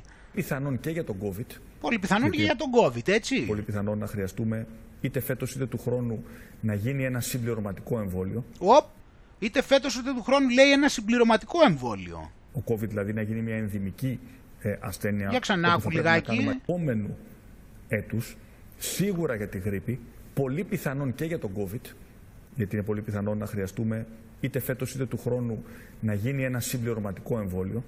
Ο COVID δηλαδή να γίνει μια ενδυμική ε, ασθένεια. Ένα συμπληρωματικό εμβόλιο, είπαμε. Έτσι είναι για τον επόμενο κύκλο. Απλά εγώ θέλω να σου δείξω λιγάκι εδώ πέρα, έτσι να ξέρεις, όπως σου δείξα πριν με το ΣΥΠΣΑ. Σου δείχνω εδώ πέρα τώρα, εδώ πέρα, κοίτα. Κοίτα τι λέει εδώ πέρα, ποιος; Dr. Oslem Tureki, co-founder Tureci όπως είναι το όνομα, co-founder and CMO of BioNTech, η εταιρεία δηλαδή που έφτιαξε το Pfizer η, η συνειδρήτρια λέει ότι έχει φτιάξει εμβόλιο ε, που έφτιαξε το εμβόλιο μάλλον, θα, λέει αυτή ότι οι άνθρωποι πιθανότατα θα χρειαστούν τρίτη δόση. Μάλλον και αυτή από τον Κούλι πρέπει να το άκουσε, έτσι. Ε, οπότε λοιπόν μας λέει εδώ αυτό, τον βλέπεις ότι με το που του το λένε κατευθείαν και έρχεται μας φέρνει τα νέα. Με το που του δίνουν τη διαταγή έρχεται και μας τη μεταφέρει επιτόπου που δεν, έχει δηλαδή ελάχιστα, δεν, αλλάζει, δεν αλλάζουν όλοι τους, δεν αλλάζουν ούτε κιχ διαφορετικό. Να ο άλλος το άλλαξε γιατί είπε καλοκαίρι ενώ ο Μπίλ είχε πει τέλος χρονιάς. Το βλέπεις εδώ, συνειδρήτρια Pfizer και είπε ότι πιθανότατα θα χρειαστεί τρίτη δόση. Και να το και επίσης το άλλο που είπε, she also believes people will need one every year. Αυτό που είπε ο Κούλης. Δηλαδή ότι ε, γιατί ο Κούλης μάλλον δεν δίνει μόνο διαταγές στους ειδικούς, έτσι, δίνει εδώ πέρα και στη Pfizer. Οπότε λοιπόν ε, βλέπουμε εδώ πέρα ότι ε, λέει ακριβώς το ίδιο πράγμα, εντάξει. Και μας λέει ότι ε, δεν, θα, επειδή θα μειωθεί λέει, θα, θα, κάνει, θα κάνει wane η, η ανοσία που θα αποκτηθεί από τα δύο τέτοια, οπότε θα πρέπει ε, να κάνουν και την τρίτη δόση για να δυναμώσουμε περισσότερο. Ε, και επίσης ε, είπαμε ότι θα γίνει αυτό, το, αυτό που είπε ο Κούλης δίθεν θα γίνει ενδυμική. Ε, και επειδή θα γίνει ενδυμική θα πρέπει να κάνουμε κάθε χρόνο όμοια με τη γρήπη, με τη γρήπη έτσι, πρόσεχε, με τη γρήπη, θα τα δούμε και αυτά. Έτσι, ε, οπότε λοιπόν, ε, γιατί λένε εδώ φυσικά ότι άμα κάνεις το εμβόλιο μπορείς να ξαναμολυνθείς. Κατάλαβες, αλλά μόνο με τρία εμβόλια για την ώρα θα είσαι ασφαλής και μετά όταν θα κάνεις και κάθε χρόνο. Έτσι, οπότε αυτό το πράγμα το ότι είμαστε ασφαλείς με δύο εμβόλια, δεν ξέρω από πού προκύπτει, διαβάζοντας τούτα εδώ. Έτσι. Εμείς όμως ακολουθούμε τον δρόμο, όπως είπαμε, που έχει χαράξει εδώ αυτός ο ηγέτης. Θα πρέπει να κάνουμε αντί για ένα εμβόλιο της γρήψης να κάνουμε δύο θα πρέπει να συζητήσουμε πολύ σοβαρά και να συνομιλήσουμε και με τα υπόλοιπα κόμματα τον υποχρεωτικό εμβολιασμό κάποιων κατηγοριών, ειδικά των υγειονομικών. Οπότε, όπως βλέπεις, θα συνομιλήσουν και με τα υπόλοιπα κόμματα, τα οποία υπόλοιπα κόμματα είναι μέσα στο κόλπο. Οπότε, ο, ο πιο, ο πιο, α, ε, ο πιο, μεγα, ο πιο αντιδραστικός από αυτούς θα ψηφίσει ουδέτερο. Έτσι. Τίποτα τέτοιο. Ή θα κάνει απο, απο, απουσία, θα λείπει εκείνη τη μέρα. Στένια, τη Βουλή. Όπου θα πρέπει να κάνουμε αντί για ένα εμβόλιο της γρήψη να κάνουμε δύο θα πρέπει να συζητήσουμε πολύ σοβαρά και να συνομιλήσουμε και με τα υπόλοιπα κόμματα τον υποχρεωτικό εμβολιασμό. Γιατί ξέρει ότι με τα υπόλοιπα κόμματα είναι όλα κανονισμένα. Κάποιων κατηγοριών, ειδικά των υγειονομικών. Είναι η δεύτερη φορά που λέτε, το είπατε και σε συνέντευξή σας στο Star, ότι δεν θέλετε να κάνετε αυτή τη συζήτηση τώρα. Και πραγματικά όταν δίνει κανείς μια μάχη ζωής και θανάτου και έχει ένα υπερόπλο, Απορώ γιατί δεν θέλετε να κάνετε τη συζήτηση αυτή ήδη. τώρα. Μα την, κάνετε. Μα την κάνω ήδη. Την κάνω, την κάνω ήδη. Η, η απόλυτη αντινόηση. Έτσι, από τη, ο, ο άλλος, η αντινόηση, ο άλλος συζήτηση για ποιο λόγο όταν έχουμε ένα τρομερό ιό, γιατί δεν κάνετε αυτή τη συζήτηση τώρα. Ο άλλος λέει ότι την κάνει, αλλά θα την κάνει το Σεπτέμβριο. Αισθάνομαι, και αν κάνω λάθος με διορθώνετε, ότι δεν θέλετε να ανοίξετε αυτό το θέμα τώρα, γιατί φοβάστε αντιδράσεις, φοβάστε κινητοποιήσεις. Άρα λοιπόν βλέπουμε εδώ ότι το παπαγαλάκι τον ε, φτάνει σε σημείο να ε, παρουσιάζει μια εικόνα ότι πρέπει και να πιεστεί. Δηλαδή ότι το, το πάει το Σεπτέμβριο είναι κακό, θα πρέπει από τώρα. Δεν πρέπει καμία παράταση. Πρέπει ο, ο φασισμός να φτάσει στο απόλυτο, στο απόλυτό του τώρα. Δεν θέλετε να συμβεί αυτό.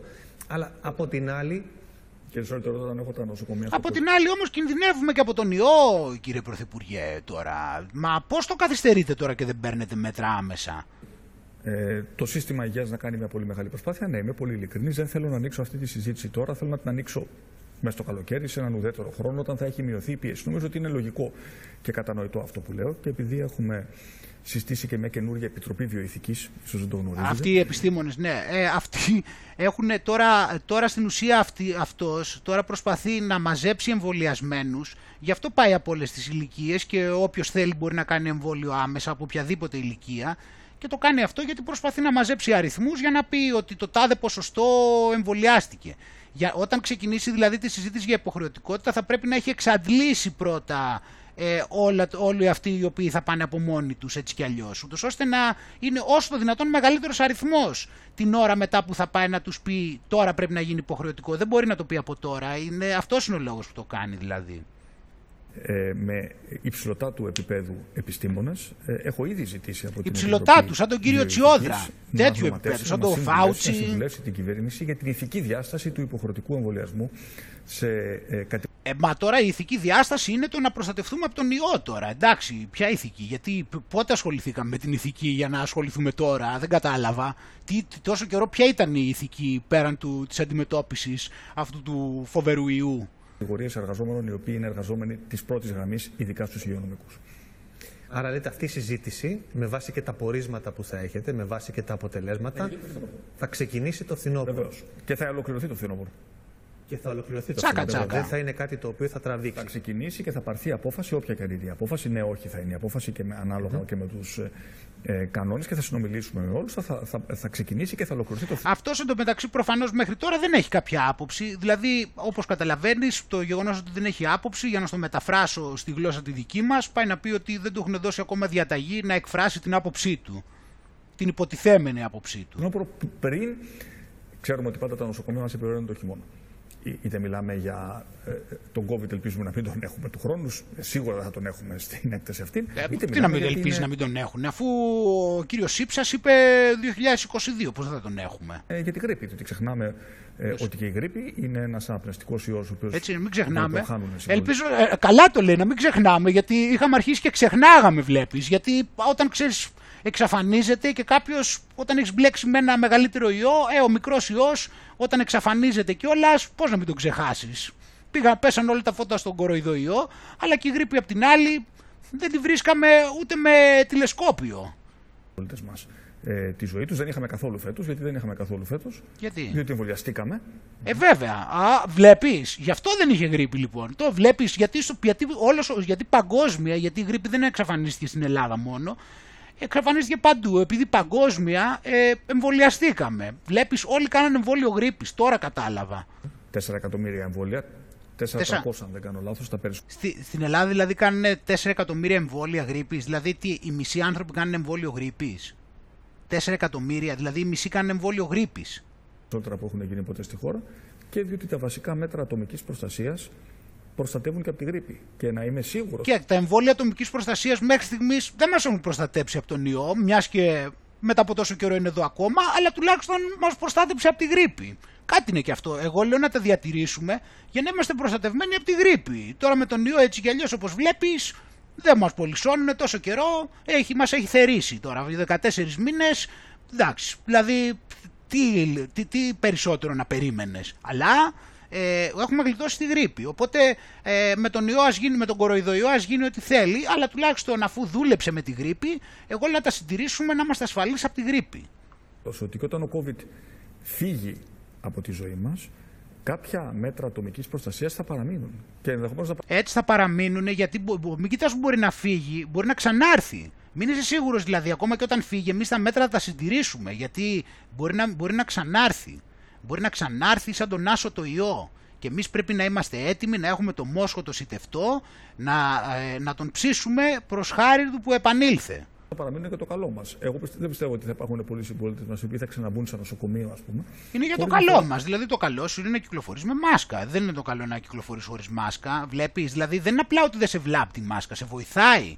Πρέπει να τη φοράς γιατί σου κάνει καλό. Δεν είναι για τον ιό δηλαδή η μάσκα. Είναι γενικώς ότι σε βοηθάει άμα φοράς φήμοτρο προληπτικά τη μάσκα σου. Προληπτικά. Αυτή τη ε, δηλαδή, δηλαδή κάλιο γαϊδουρό δεν είναι παρά γαϊδουρό γύρευε. Για φαντάσου να σου ξεπεταχτεί κανένας ιός από εκεί που δεν το περιμένεις. Οπότε θα έχεις τη μάσκα σου για πάντα για να νιώθεις την ασφάλεια. Ότι και οι νέοι θα σπέσουν να κάνουν το εμβόλιο. Διότι αυτή η έννοια του πράσινου προσωπικού τι είναι στην ουσία; Είναι μια διευκόλυνση για να μπορούμε να κινηθούμε και να πάρουμε πίσω τον έλεγχο της ζωής μας χωρίς άλλες ε, ε, περιπλοκές. Ποια μπορεί να είναι η περιπλοκή, να πρέπει να κάνει συνέχεια τεστ. Έτσι, οπότε εδώ το βλέπεις εδώ πέρα τι σου λέει λοιπόν. Οπότε σου έχει βάλει το πάλι τώρα όπως έβαλε τα εμβόλια, σου βάζει και τα τεστ στη συνείδηση. Εντάξει, ότι είναι κάποιες περιπλοκές. Οπότε λοιπόν εσύ ε, από τη στιγμή που πρέπει να κάνεις συνέχεια τεστ και είναι σημαντικά ε, ε, και απειλούμαστε από τον ιό, τι μπορούμε να κάνουμε για να απελευθερωθούμε λιγάκι; Δηλαδή ο ιός υπάρχει, τα μέτρα πρέπει να υπάρχουν. Πρόσεχε τώρα έτσι, ό,τι και αν γίνει. Δηλαδή έτσι βάζουν, στο, έτσι ε, τσιμεντώνουν το νου των προβάτων. Δηλαδή τους βάζουν κομμάτια συνείδηση τα οποία δεν έπρεπε να υπάρχουν. Είναι όλα το κομμά, όλο το κομμάτι αυτό. Οπότε τους βάλει το κομμάτι του τεστ, οπότε μετά, επειδή το τεστ είναι αναπόφευκτο, ε, τι μπορώ να κάνω για να απελευθερωθώ, μπόλι. Πολύ απλά. Αλλά το τεστ ε, είναι κάτι το οποίο δεν μπορούσε και χωρίς τεστ ή τεστ στην πόλη. Χωρίς τίποτα από τα δύο αποκλείεται. Ποια μπορεί να είναι μια άλλη περιπλοκή να πρέπει να μπει σε καραντίνα. Ο καραντίνα. Ο νέο θέλει να ξαναπάρει το Ο νέο δεν το θέλει αυτό, βέβαια, κατάλαβες. Οπότε λοιπόν, επειδή εσύ δεν μπορείς να. Επειδή, για να αποφύγεις την καραντίνα, επειδή είναι σοβαρά τα πράγματα έτσι, επειδή είναι σοβαρός ο ιός, και εμείς τώρα το συνηθίσαμε. Δηλαδή, ακόμα και άμα φύγει ο ιός. Φύγει. Τέλος πάντων, ε, λέμε τώρα, εμείς θα πρέπει να έχουμε τα μέτρα. Γιατί όπως είπαμε, είναι τα πράγματα, εμείς θα έχουμε τα μέτρα και τώρα τα συνηθίσαμε, βρε αδερφέ. Δεν χρειάζεται τώρα να ψαχνόμαστε για δικαιολογίες. Ζωή του. Θέλει να ξέρει ότι είναι ασφαλής. Οπότε για να τα σταματήσεις, αυτά που συνηθίσαμε, ο μόνος τρόπος για να τα σταματήσεις είναι να κάνεις τον πόλη. Τώρα δεν έχει σημασία για το αν είναι εδώ ο ιό και αν δεν είναι και αν κινδυνεύεις και αν δεν κινδυνεύεις. Εμείς έχουμε τα μέτρα, έχουμε τα τεστ και από εκεί και πέρα, άμα δεν θες αυτά, πας να κάνεις τον πόλη. Και τα συντηρήσει και τα άλλα βέβαια, έτσι, μην ξεχνιόμαστε. Και θέλει να ξέρει ότι και οι άλλοι ξέρουν ότι είναι ασφαλής. Όπως λοιπόν και αυτό το θέλει να ξέρει ότι και οι άλλοι ξέρουν. Αυτό, αυτό εδώ πέρα είναι η κοινωνική τέτοιο. Έτσι, αυτό είναι για να νιώσεις ότι για να, για να, αυτό που θέλουν να δημιουργήσουν είναι τις δύο ταχύτητες. Αυτό το να δηλώνεις εμβολιασμένος και να είσαι στην καλή κοινωνία. Ιδιώτες. Ερχόμαστε και λέμε, θέλετε να έρθετε στην Ελλάδα; Θέλουμε ή εμβόλιο ή, self, ή τεστ ή πιστοποιητικό ότι έχετε περάσει ε, τον ιό. Το εμβόλιο το κάνεις μια φορά, τέλειωσες. Θα υπάρχουν μάλιστα και καινούργια εμβόλια. Άκου, ε, άκου εδώ τώρα, αυτό, αυτό το έχει προσέξει κανείς. Αυτό που λέει μια φορά τέλειωσες, ποιο εμβόλιο είναι μια φορά τέλειωσες; Αφού προηγουμένως δεν είπαμε. Καλά μας δουλεύει τώρα. Δεν είπε προηγουμένως ότι θα χρειαστεί μάλλον και τρίτη δόση που είπε η άλλη από τη Pfizer και ότι μπορεί να χρειαστεί κάθε χρόνο. Ποιο είναι το μια και τέλειωσες; Καλά, μέσα σε πέντε λεπτά ε, μας λέει αυτά τα πράγματα. Δεν μας τρελάνει. Για να ξανακούσουμε εδώ. Ε, τον ιό. Το εμβόλιο το κάνεις μια φορά, τέλειωσες. Θα υπάρχουν μάλιστα και καινούργια εμβόλια. Άκου, άκου και αυτό τώρα εδώ πέρα. Εκτός από το αυτό, μια φορά λέει και τέλειωσες. Για πάμε να δούμε λοιπόν τώρα και παραπέρα. Άκου αυτό τώρα. Ε, ένα και συγκεκριμένα το οποίο είναι μόνο δοσικό. Άρα μια και έξω. Ε, μια και έξω. Τελείωσες. Ε, δεν υπάρχει αυτή η έννοια ε, της ε, δεύτερης δόσης και πιστεύω ότι και οι νέοι, αν κρίνω τουλάχιστον ε, από την ανταπόκριση που είχε όσο μπορώ να την εκτιμήσω τουλάχιστον στα μέσα. Άκουτε λέει το ρωσικό, ότι επειδή δεν δέχεται να πάει κανένας, κάτι έχουν κανονίσει τώρα, θα φέρουν λέει, το ρωσικό, ε, το οποίο λέει είναι μια δόση και μια και έξω κιόλας. Μπας και τους πείσει να πάνε. Επειδή δεν πάει κανένας, θα αναγκάζονται και κάνουν αυτό που θα λένε ότι είναι το ρωσικό που ξέρω τι είναι. Πάντως το θέμα είναι απλώς σε περίπτωση που υπήρχε κανείς ο οποίος έλεγε ότι το ρωσικό είναι ασφαλές, ε, πλέον δεν χρειάζεται πιο ατράνταχτα επιχειρήματα από το να το πει ο Κούλης για να καταλάβεις ότι δεν είναι ασφαλές από τη στιγμή που το προτείνει.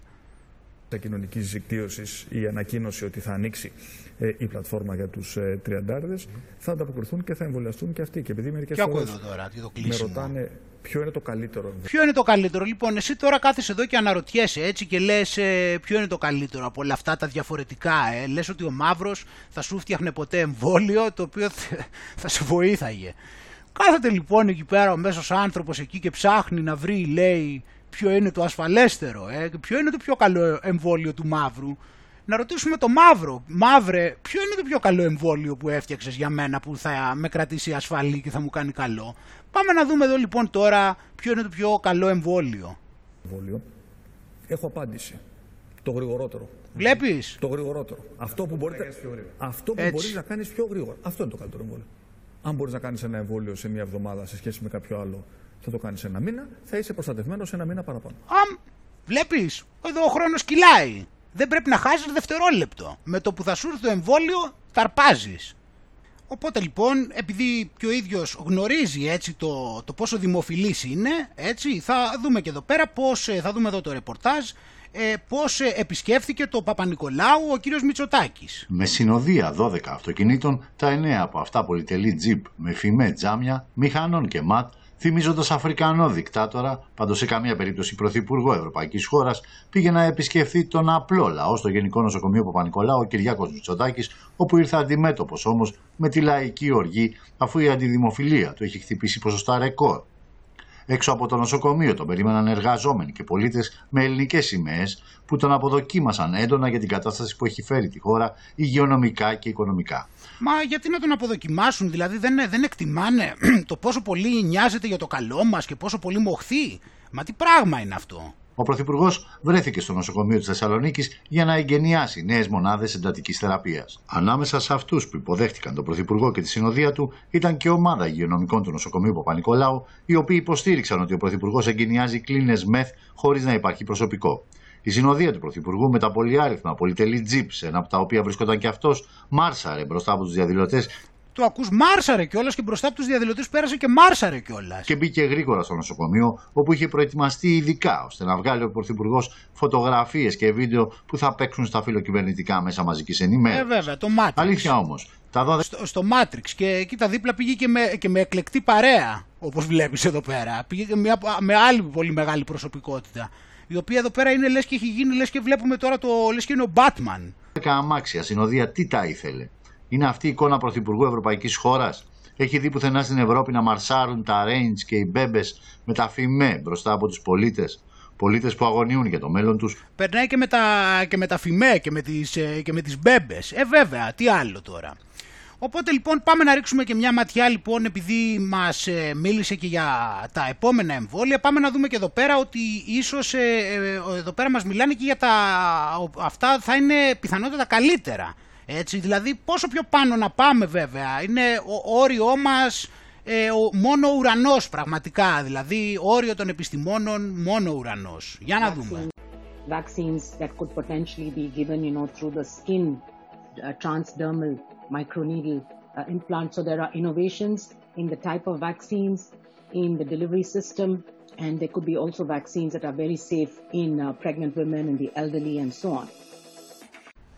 Πολύ ωραία. Είδαμε λοιπόν, πήραμε και μια μικρή γεύση τώρα για τα επόμενα εμβόλια και ταυτόχρονα βλέπουμε εδώ, έτσι επειδή υπάρχει όπως είπαμε αυτή η, η, αυτή η συμμαχία που είναι Ισραήλ, Κύπρος, Ελλάδα, έτσι φαίνεται λοιπόν ότι κινούνται και τα δεδομένα με το, σε σχέση με το μπόλιασμα. Οπότε λοιπόν μας λέει ότι όπως, όπως γίνεται και στο Ισραήλ, βλέπουμε εδώ τώρα και στην Κύπρο ότι μόνο με την επίδειξη rapid test ή PCR σε ισχύ 72 ωρών ή εγγράφου που να αποδεικνύει ότι έχουν εμβολιαστεί τουλάχιστον με την πρώτη δόση, θα μπορούν πλέον να προσέρχονται οι πολίτες σε χώρους εστίασης, χώρους συνάθρησης, γυμναστήριο, θέατρα, λιανικό εμπόριο κλπ. στην Κύπρο. Έτσι, οπότε λοιπόν ε, το ανακοίνωσε ο Υπουργός Υγείας Κωνσταντίνος Ιωάννου. Ε, αφού λοιπόν τους βάλανε πάλι το τελευταίο αυτό το σκληρό lockdown όπως είπαμε, ε, μας λέει εδώ πέρα για τις ε, προϋποθέσεις ε, που θα υπάρχουν ούτως ώστε να ε, γίνει πιο εύκολη η ασφαλή διακίνηση των πολιτών έτσι και να επιτρέψει στους πολίτες να επιστρέψουν με ασφάλεια σε πιο φυσιολογικές συνθήκες όπως τόνισε. Οπότε για μία ακόμα φορά έτσι βλέπουμε αυτή την ε, ανέλπιδη υπόσχεση αυτής της ε, ε, ψευδής εντελώς ε, ελευθερίας για την οποία μιλούν η οποία είναι ελευθερία με τα δικά τους μέτρα και σταθμά, κομμένη και ραμμένη όπως αυτούς βολεύει. Άλλο το αν θα είναι αποτελεσματική στο τέλος. Εμείς βλέπουμε όμως καλά τις προθέσεις τους και τους παρατηρούμε βήμα-βήμα, ανεξαρτήτως τι αυτοί θέλουν να λένε. Και γι' αυτό εδώ πέρα βλέπουμε και τη γραμμή ότι δεν πρέπει να μείνει πίσω κανένας, οπότε να εμβολιαστούν και τα παιδιά για να έρθει η κανονικότητα, λέει ο κύριος Δερμιτζάκης, άλλη μια πολύ υψηλή προσωπικότητα της επιστήμης, με λόγο που έχει βαρύτητα και όπως ξέρουμε με σιγουριά ότι μιλάει βάσει των δικών του γνώσεων και επιστημονικών συμπερασμάτων και δεν ακολουθεί κάποιο είδους γραμμή. Έτσι δεν είναι φίλοι μου. Ε, εάν εμβολιαστεί λοιπόν περίπου το 75% του συνολικού πληθυσμού συμπεριλαμβανομένων και των παιδιών, πιστεύω ότι τα πράγματα θα έρθουν σχεδόν στην πλήρη κανονικότητα. Οπότε λοιπόν ε, πρέπει να γίνει αυτός ο αγώνας με τα παιδιά, να καταφέρουμε να μπολιάσουμε τα παιδιά, ούτως ώστε να μπορέσουμε να επιστρέψουμε στην κανονικότητα. Και τώρα λοιπόν, όπως μιλάμε έτσι εδώ πέρα για τα εμβόλια τα οποία ετοιμάζονται και θα δείξουμε και στο επόμενο πώς έχουν ξεκινήσει έτσι και σε μικρότερες ηλικίες φυσικά. Ε, θα πρέπει να κάνουμε όπως πάντα και την αναφορά μας στο να δούμε τα καταγεγραμμένα στοιχεία που έχουμε για τις αρνητικές συνέπειες των εμβολίων, όσα καταγράφουν τουλάχιστον. Πάμε λοιπόν να δούμε τι στοιχεία έχουμε εδώ από τον EMA. Και έχουμε 8.430 νεκροί, 354.177 τραυματισμοί. Έτσι. Αυτά είναι τα στοιχεία τα οποία έχουμε, ε, ήταν μέχρι τις 24 ε, Απριλίου, όπως έχουμε εδώ πέρα. Και ε, εδώ, έχουμε το, ε, εδώ πέρα είναι και οι σύνδεσμοι. είναι τα ίδια σημεία τα οποία έχουμε δείξει και εμείς στις προηγούμενες εκπομπές. Έτσι, εδώ τα έχει βάλει κατευθείαν για όποιο θέλει μπορεί να τα δει γιατί ε, εκεί βέβαια υπάρχει το ζήτημα ότι κάποια δεν είναι ε, επαρκώς αναλυτικά τουλάχιστον ε, ειδικά σε σχέση με τους θανάτους. Ε, γι' αυτό λοιπόν ε, κάποιος ε, συνδρομητής από το Health Impact News ε, τα είδε πιο αναλυτικά και έβγαλε κάποιες μετρήσεις οπότε εδώ πέρα θα δούμε, έτσι, λοιπόν, θα, θα δούμε δηλαδή αναλυτικά για το καθένα. Θα δούμε δηλαδή ότι έχουν γράψει 4.524 θανάτους, μετά από το Pfizer έτσι, και 151.306 τραυματισμούς. Ε, και έχουμε έτσι με το λιμφικό σύστημα προβλήματα, 40 θανάτους και 11.191 τραυματισμούς, καρδιακά προβλήματα 522 θάνατοι, 7.372 προβλήματα μετά από τα εμβόλια, αυτά έτσι, τα Pfizer μόνο, έτσι. Ε, προβλήματα με τα μάτια 4.629 μεταξύ αυτών 6 θάνατοι, γαστροεντερικά προβλήματα 227 θάνατοι, 3.333 προβλήματα. Ε, γενικότερα, γενικότερες διαταραχές 1459 θάνατοι και 103.813 και διάφορα διάφορα. Φίλοι μου όπως μολύνσεις ας πούμε 527 θάνατοι και 10.160 προβλήματα. Έτσι ε, συμπεριλαμβάνονται εκεί και διάφορα άλλα έτσι επίσης ε, έχουμε για, την, ε, για τη Μοντέρνα έχουμε 2.283 θανάτους 17.625 τραυματισμούς και εδώ έχει πάλι κάτω πιο αναλυτικά ε, τα προβλήματα που προέκυψαν. Για το Άστρα Ζένεκα 1.579 θάνατοι και 184.833 ε, τραυματισμοί έτσι, και προβλήματα. Και μάλιστα εδώ, ξέρεις, ε, θέλω να δεις και πάλι και τη μεγάλη διαφορά. Κοίτα το Pfizer, 4.000 θανάτους. 4.500 θανάτους το Pfizer. Το ασφαλές, έτσι. 2.283 το Moderna, που είναι πάλι ασφαλές φαντάζομαι έτσι, ενώ το μη ασφαλές, το Astra Zeneca 1.579 θανάτους. Έτσι το κρατάς και αυτό. Εντάξει. Εδώ λοιπόν είναι όλα αναλυτικά. Έχει και το Johnson Johnson που είναι πιο έτσι χρησιμο, λιγότερο χρησιμοποιημένος. 44 θανάτους, 413 προβλήματα. Και όλα είναι εδώ πέρα αναλυτικά φίλοι μου, όπως πάντα οι σύνδεσμοι από κάτω, για να μπορείς να δεις και να τα δείξεις αυτά οπουδήποτε θέλεις και σου επαναλαμβάνω εδώ σε αυτό το σημείο αν πατήσεις, παράδειγμα εδώ αν πάμε στο Pfizer, έτσι βλέπεις πατάω το Pfizer, αυτό φορτώνει λίγο αργά, είναι οι ίδιες σελίδες τις οποίες ε, έχουμε πάει και εμείς και το έχουμε δείξει στα προηγούμενα, άμα θέλεις να το δεις, έχει διάφορα στοιχεία στα tabs πάνω Χτες που κοίταξα για την Ελλάδα ήταν, ε, τα προβλήματα μετά το Pfizer ήταν ε, καταγεγραμμένα λίγο πάνω από 1700 εδώ πέρα. Είχαν δείξει, αλλά αργεί λίγο και να φορτώσει. Ε, αυτά φυσικά όλα μπορεί, αυτά λοιπόν τα στοιχεία έτσι όλα που είναι καταγεγραμμένα εδώ πέρα ε, βρίσκονται, ε, έχουν πάρθει από εδώ έτσι στο οποίο εδώ όπως είπαμε άμα πας ξέρεις εδώ πάλι σου δείχνω εδώ έχει 35 προβλήματα σε 0 ως 1 μηνών παιδιά έτσι. Ε, μπορείς να δεις δηλαδή εδώ διάφορα χαρακτηριστικά, απλώς είναι λίγο ότι φορτίζει, φορτώνει έτσι λίγο αργά. Οπότε για την Ελλάδα πάλι όπως είπαμε να λέει εδώ μέχρι τις 1 Μαΐου είχαμε 1705 περιπτώσεις έτσι, για την Ελλάδα το Pfizer που είναι πολύ περισσότερα από τους άλλους και από το AstraZeneca φυσικά. Τώρα να δούμε και κάτι πιο συγκεκριμένο έτσι, καταρχάς, επειδή μιλάμε μόνο για θανάτους και γενικώς για προβλήματα και το μόνο το οποίο συζητάνε είναι τα, οι θρομβώσεις που προκαλούνται από το Johnson Johnson και από το AstraZeneca, τα οποία λένε και αυτά ότι είναι πολύ λίγα, εδώ πέρα βλέπουμε καταγεγραμμένα 19.916 προβλήματα με τα μάτια. Έτσι. Και εκατοντάδες περιπτώσεις οι οποίες είχαν τύφλωση.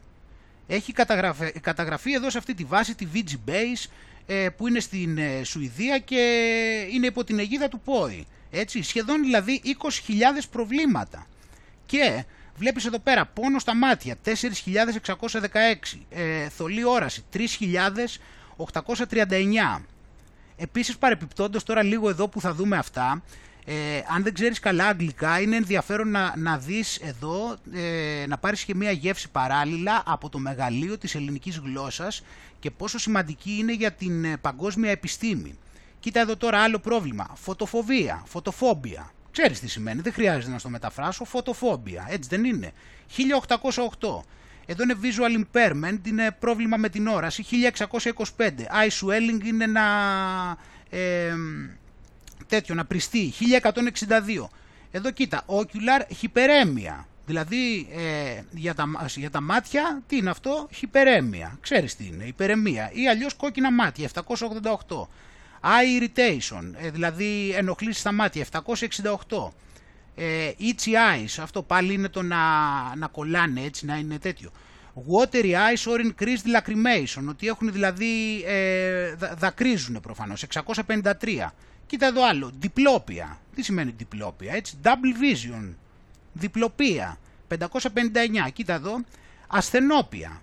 Τι είναι ασθενόπια, δηλαδή ασθενής όραση. 459, dry eye, ξηρό μάτι 400. Κοίτα εδώ, periorbital swelling.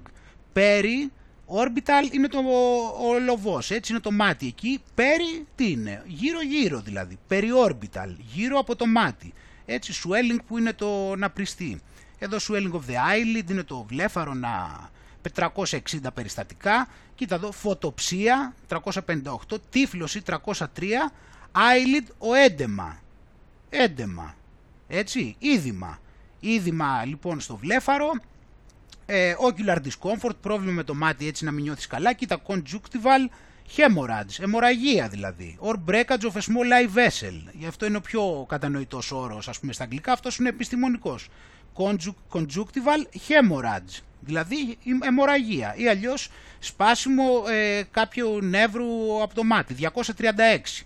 Κοίτα, βλε, βλεφάροσπασμ, μπλεφάροσπασμ, ε, τι σημαίνει αυτό, βλεφαρόσπασμα, έτσι, ή όπως μπορούμε να το πούμε ακριβώς στα ελληνικά, δεν τον ξέρω και εγώ τον όρο. Εντάξει, ή περιόρπιταλ έντεμα, eye hemorrhage, αιμορραγία στο μάτι, 169. Εντάξει, οπότε λοιπόν ε, με αυτά και με αυτά έτσι βλέπουμε ότι, είναι, ότι ε, κάτι άλλο που πρέπει να ληφθεί πάρα πολύ υπόψη λοιπόν είναι πολλά προβλήματα στα μάτια που προκαλούνται από τα μπόλια αυτά. Εντάξει, και Πάρα πέρα τώρα, μετά από αυτό. Επίσης έχουμε εδώ πέρα το νέο, το οποίο είναι από, την, ε, από εδώ πέρα, από τα γνωστά ε, μέσα, ξέρω εγώ, ότι μας λέει εδώ ότι πάνω από 500 άνθρωποι στην Αγγλία πήγαν στο νοσοκομείο με κοροϊδοϊό, παρότι είχαν κάνει πόλη. Παρότι λοιπόν είχαν προκαλέσει τη μετάλλαξή τους, πάλι πήγαν στο νοσοκομείο για ιό και μάλιστα 113 ε, από αυτούς πέθαναν κιόλας, οι οποίοι καταγράφηκαν σαν λάθη από εμβόλια, εντάξει. Ε, αυτό εδώ πέρα είναι κανονική ανακοίνωση. Και πάμε εδώ στο κάτι το κυριότερο τώρα λοιπόν, το οποίο ε, το... είναι κάτι το οποίο πρέπει να ληφθεί πολύ σοβαρά υπόψη για το λόγο ότι μας γίνονται αναφορές και μαθαίνουμε από γιατρούς ότι οι γυναίκες παρουσιάζουν πάρα πολλά, πάρα πάρα πολλά προβλήματα σε σχέση όχι μόνο με τους κύκλους τους αλλά και γενικότερα με το αναπαραγωγικό σύστημα μετά από εμβόλια. Εμείς αν θυμάσαι πριν από κάποιο καιρό είχαμε μιλήσει για τις αλλαγές στην περίοδο των γυναικών λόγω, του, λόγω της ε, πανδημίας, λόγω των ε, lockdowns και των κλεισιμάτων. Εκτός από εκείνα λοιπόν που ήταν πάρα πολύ συνηθισμένα αν θυμάσαι, θα βλέπουμε εδώ τώρα λοιπόν πάλι ότι υπάρχουν ε, menstrual irregularities, έτσι, ότι υπάρχουν ανο, ε, ανομαλίες στον, στους κύκλους, έτσι, και στην λειτουργία της αναπαραγωγής. Εντάξει, παρότι όπως είπαμε, στα δείχνουν αυτά γιατί όλοι τονίζουν τις θρομβώσεις, έτσι. Ενώ εμείς βλέπουμε εδώ πέρα ψωμί, ότι υπάρχουν πολλά προβλήματα. Εντάξει. Οπότε λοιπόν υπάρχουν χιλιάδες γυναίκες οι οποίες ε, παρουσιάζουν προβλήματα με τον κύκλο τους μετά από τα εμβόλια. Ε, το... Στην Αγγλία έχουν γραφτεί 2.200 ε, καταγραφές έτσι, για ε, προβλήματα με ε, αναπαραγωγικά προβλήματα, έτσι, τα οποία έχουν να κάνουν με το να υπάρχει υπερβολικό ή καθόλου αίμα, ε, καθυστέρηση στην περίοδο, αιμορραγία στα γενετικά όργανα, ε, πώς το λένε, miscarriages, ε, τέτοιο αποβολές ή γεννήσεις είναι εδώ που το, το παιδί έχει πεθάνει ήδη. Επίσης ε, λέει ότι στη Βρετανία έχουν γραφτεί 2.233 ε, προβλήματα με την ε, αναπαραγωγή και το θυλασμό μετά από το εμβόλιο. Επίσης έχουμε 1.465 αρνητικά συμπτώματα για τα, στο αναπαραγωγικό σύστημα μεταξύ των οποίων 19 άμεσες αποβολές, 5 πρόορες γεννήσεις και δύο όπως είπαμε περιπτώσεις με που το βρέφος ήταν νεκρό μέσα στο, τέτοιο που σχετίζονται με το εμβόλιο της Άστρα Ζένεκα μέχρι, τον Απρίλιο, μέχρι τις 5 Απριλίου. Έτσι. Εδώ λέει 255 περιπτώσεις ε, ε, πώς το λένε, παραφύση, ε, αιμορραγία στη μήτρα, ε, 242 περιπτώσεις με ε, ε, ασυνήθιστο πόνο ε, στο, στο θυλασμό, στο, στο στήθος, 182 γυναίκες που σταμάτησε η περίοδος ή καθυστέρησε, 175 περιπτώσεις με βαριά, με, με βαριά αιμορραγία, ε, και διάφορες άλλες περιπτώσεις φίλοι μου. Εδώ πέρα επίσης έχει 768 ε, περιστατικά όπως είπαμε για αυτά τα αναπαραγωγές σε σχέση που έχουν να κάνουν με το Pfizer. Ε, το οποίο Pfizer έχει και 42 άμεσες αποβολές 5 πρόορες γεννήσεις και 2 που stillbirths. Είπαμε που το μωρό ε, είχε πεθάνει έτσι και περιγράφει εδώ πέρα πάλι τις ε, περιπτώσεις. Και εδώ πιο κάτω επίσης ε, υπάρχουν ε, περιστατικά και λιγότερα μεν. Όμως σε σχέση με την αναπαραγωγή των ανδρών όπου υπάρχει ας πούμε 63 περιπτώσεις με πρόβλημα στη στήση. 50 περιπτώσεις με, με πόνο στα, στο, στα γεννητικά όργανα. Επίσης 11 ε, περιπτώσεις of scrotal pain, αχ αυτό δυστυχώς δεν ξέρω τι είναι. Ε, και τρεις περιπτώσεις με αιματοσπερμία ή ε, αίμα στο σπέρμα. Ε, οπότε και εδώ πέρα πιο κάτω αναφέρονται επίσης ε, και πιο αναλυτικά διάφορες περιγραφές από, από περιστατικά τα οποία έχουν καταγραφεί. Και δυστυχώς θα ήθελα να αναλύσουμε και αυτά αλλά θα φτάσει ο χρόνος πάρα πολύ δυστυχώς. Και βλέποντας λοιπόν αυτά τα προβλήματα φίλοι μου και βλέποντας λοιπόν όπως είπαμε να υπάρχουν προβλήματα σε αυτό το πολύ σημαντικό ζήτημα τόσο λόγω των lockdowns όσο βλέπουμε τώρα και λόγω των εμπολιών ταυτόχρονα όμως θα έλεγε κάποιος σαν να βλέπουμε μια κρυμμένη σύνδεση έτσι, σαν να διακρίνουμε μια κρυμμένη σύνδεση στη λύση αυτού έτσι το οποίο έχει να κάνει με, το οποίο έχει ξεκινήσει όχι τώρα πολύ καιρό πριν όπως θα δούμε αλλά ένα σημαντικό στοιχείο εδώ το οποίο έχει καταγραφεί είναι ότι 1,5 χρόνο πριν έτσι, έχουν ε, δοθεί 2,9 εκατομμύρια ευρώ ούτως ώστε να δημιουργηθεί ένα πρωτότυπο για μία τεχνητή μήτρα. Έτσι. Οπότε λοιπόν είναι κάποιο μοντέλο από το Πανεπιστήμιο του Eindhoven το οποίο θα περιβάλλει το μωρό με υγρό και θα του δίνει οξυγόνο και θρεπτικά συστατικά μέσω μιας ε, κάποιου σωλήνα προφανώς έτσι. Οπότε λοιπόν ε, τους ε, δόθηκαν αυτά τα 2,9 εκατομμύρια ούτως ώστε να φτιάξουν ε, αυτοί οι ερευνητές ένα πρωτότυπο το οποίο θα μπορεί να χρησιμοποιείται σε κλινικές. Έτσι. Και θα δίνει λοιπόν τη δυνατότητα στα μωρά να μπορούν να βρίσκονται εκεί, έτσι, να μπορούν να, να δίνει τις ίδιες βιολογικές συνθήκες ε, για το μωρό, ούτως ώστε να και θα έχει και έναν ε, τεχνητό πλακούντα, ο οποίος ε, θα ε, συνδέεται ε, στον ομφάλιο λόρο τους. Έτσι. Εδώ είναι μια προσπάθεια η οποία είχε, εδώ πέρα είναι, περιγράφει το πώς θα λειτουργεί, ότι εδώ πέρα θα έχει τη, τη βιοσακούλα, το οποίο θα, η οποία θα έχει μέσα τον οξυγονοτήρα όπως δείχνει εδώ πέρα, θα περνάει το αμνιωτικό υγρό από εκεί ε, και εδώ πέρα θα είναι τα φάρμακα έτσι και τα υπόλοιπα υγρά τα οποία θα περνάνε μέσα και εδώ πέρα θα ε, βγαίνει το αμνιωτικό υγρό. Ε, αυτό είναι που ε, έτσι, αυτό είναι κάτι που είχαν δοκιμάσει το 2017 ε, με το πρόβατο παλαιότερα σε μια βιοσακούλα και τώρα πηγαίνουν προφανώς να πάνε παραπέρα. Έτσι. Αυτό βέβαια είναι ένα μισό χρόνο πριν, οπότε βλέπεις ότι τα πράγματα ετοιμάζονταν για τα καλά, γιατί αυτό το 1,5 χρόνο πριν δεν είναι τίποτα. Αν πάμε και δούμε αυτήν εδώ την πατέντα, παρακαλώ, η οποία εξής πατέντα αυτή ε, έχει, είναι η US 2723660α, εντάξει, η οποία έχει καταχωρηθεί από τον Emmanuel Greenberg, κοίτα πότε, το 1954.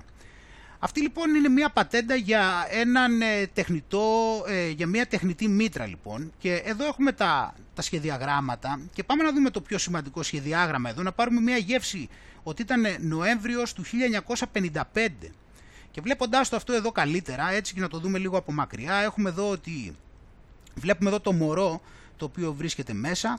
Και βλέπουμε εδώ όλο αυτό το σύστημα το οποίο έχει ε, εφεύρει αυτός εδώ ο Emmanuel Greenberg. Και εδώ βλέπεις ότι υπάρχει δηλαδή ε, αντλία αίματος, ε, αντλία νερού, ε, τεχνητό, ε, τεχνητό σηκώτη εδώ πέρα, ε, εδώ είναι θερμαντήρας νερού, εδώ θα είναι ο θερμοστάτης, βλέπεις εδώ πέρα θα βρίσκεται το μωρό. Και βλέπουμε εδώ πέρα ένα σύστημα το οποίο είναι το σχεδιάγραμμα αυτής εδώ της πατέντας η οποία ε, βλέπουμε ότι από καιρό τώρα τα σκεφτόντουσαν αυτά τα πράγματα και τώρα πλέον ναι, ίσως η τεχνολογία τους δίνει τη δυνατότητα να μπορούν να μας σώσουν. Γιατί βλέπεις γίνανε τυχαία όλα αυτά τα κακά και τα δεινά που μας ήρθανε ε, και για οποιοδήποτε πρόβλημα όμως αυτοί νοιάζονται για εμάς και έχουν εδώ πέρα, αυτήν εδώ πέρα τη λύση. Όχι αυτήν, συγγνώμη, αλλά μία τέτοια πιο υψηλής τεχνολογίας προφανώς ετοιμάζουν, ούτως ώστε να μας ε, βοηθήσουν. Έτσι είναι φίλοι μου. Αλλά ίσως ξέρω εγώ αυτά τα πράγματα βέβαια ε, μπορεί και να μην είναι και πολύ σημαντικά να τα δίνει και σημασία κάποιος. Δεν χρειάζονται γιατί έτσι κι αλλιώς ε, άμα θέλει να μορφωθεί έτσι υπάρχει ο τρόπος που περιγραφόταν τόσα χρόνια και ακόμα περιγράφεται έτσι ε, στην κοινωνία, ε, στην επιφάνεια πάνω για το ποιος ε, είναι ο σωστός τρόπος κάπου, κάποιος για να είναι ενημερωμένος άνθρωπος. Για να πάρουμε λοιπόν μία γεύση από το πώς περνούσε αυτή η εικόνα. Δεν θα πάμε καθόλου, καλύτερα. Όχι, αυτό δεν γίνεται. Το έχει μάθει όλο το σχολείο ότι θα πάμε. Δεν γίνεται. Γι' αυτό πρέπει να βλέπουμε ειδήσεις. Να μαθαίνουμε τι γίνεται στον κόσμο, να ανοίγει το μυαλό μας και μετά αθλητικά. Πρώτα ειδήσεις. Να βλέπουμε τι γίνεται στον κόσμο, να ξυπνήσουμε λιγάκι. Βάλε ειδήσεις, βάλε ειδήσεις. Βάλε. Έτσι, οπότε μην ξεχάσεις ε, να βρίσκεσαι μόνιμα συνδεδεμένος ή συνδεδεμένη με κάποιον δημοσιοκάφρο, ούτως ώστε να έχεις ε, ανοιχτούς ορίζοντες, να μπορείς να μαθαίνεις την αλήθεια και να έχεις ενημέρωση για το τι πραγματικά συμβαίνει στον κόσμο. Και μην ασχολείσαι καθόλου με το να βγάζεις εσύ συμπεράσματα δικά σου, με το που στα λένε θα τα παίρνεις κατευθείαν, έτσι θα τα καταχωρείς και θα πηγαίνεις γύρω γύρω στους φίλους σου και θα τους κάνεις τον έξυπνο ότι έχεις ενημερωθεί κιόλας. Εντάξει και θα πηγαίνεις, θα παπαγαλίζεις ακριβώς αυτά που λένε και θα χαζογελάς κιόλας ε, νομίζοντας ότι είσαι ο έξυπνος της υπόθεσης. Ε, πάμε λοιπόν να δούμε τώρα ε, εδώ πέρα παραπέρα κάποια πράγματα γιατί εδώ γιατί πάλι, πάλι θέλω να τονίσω πάρα πολύ αυτό το πράγμα που λέμε συνέχεια. Δεν υπάρχει καμία διαφορά παντού γίνονται τα ίδια παντού γίνονται τα ίδια.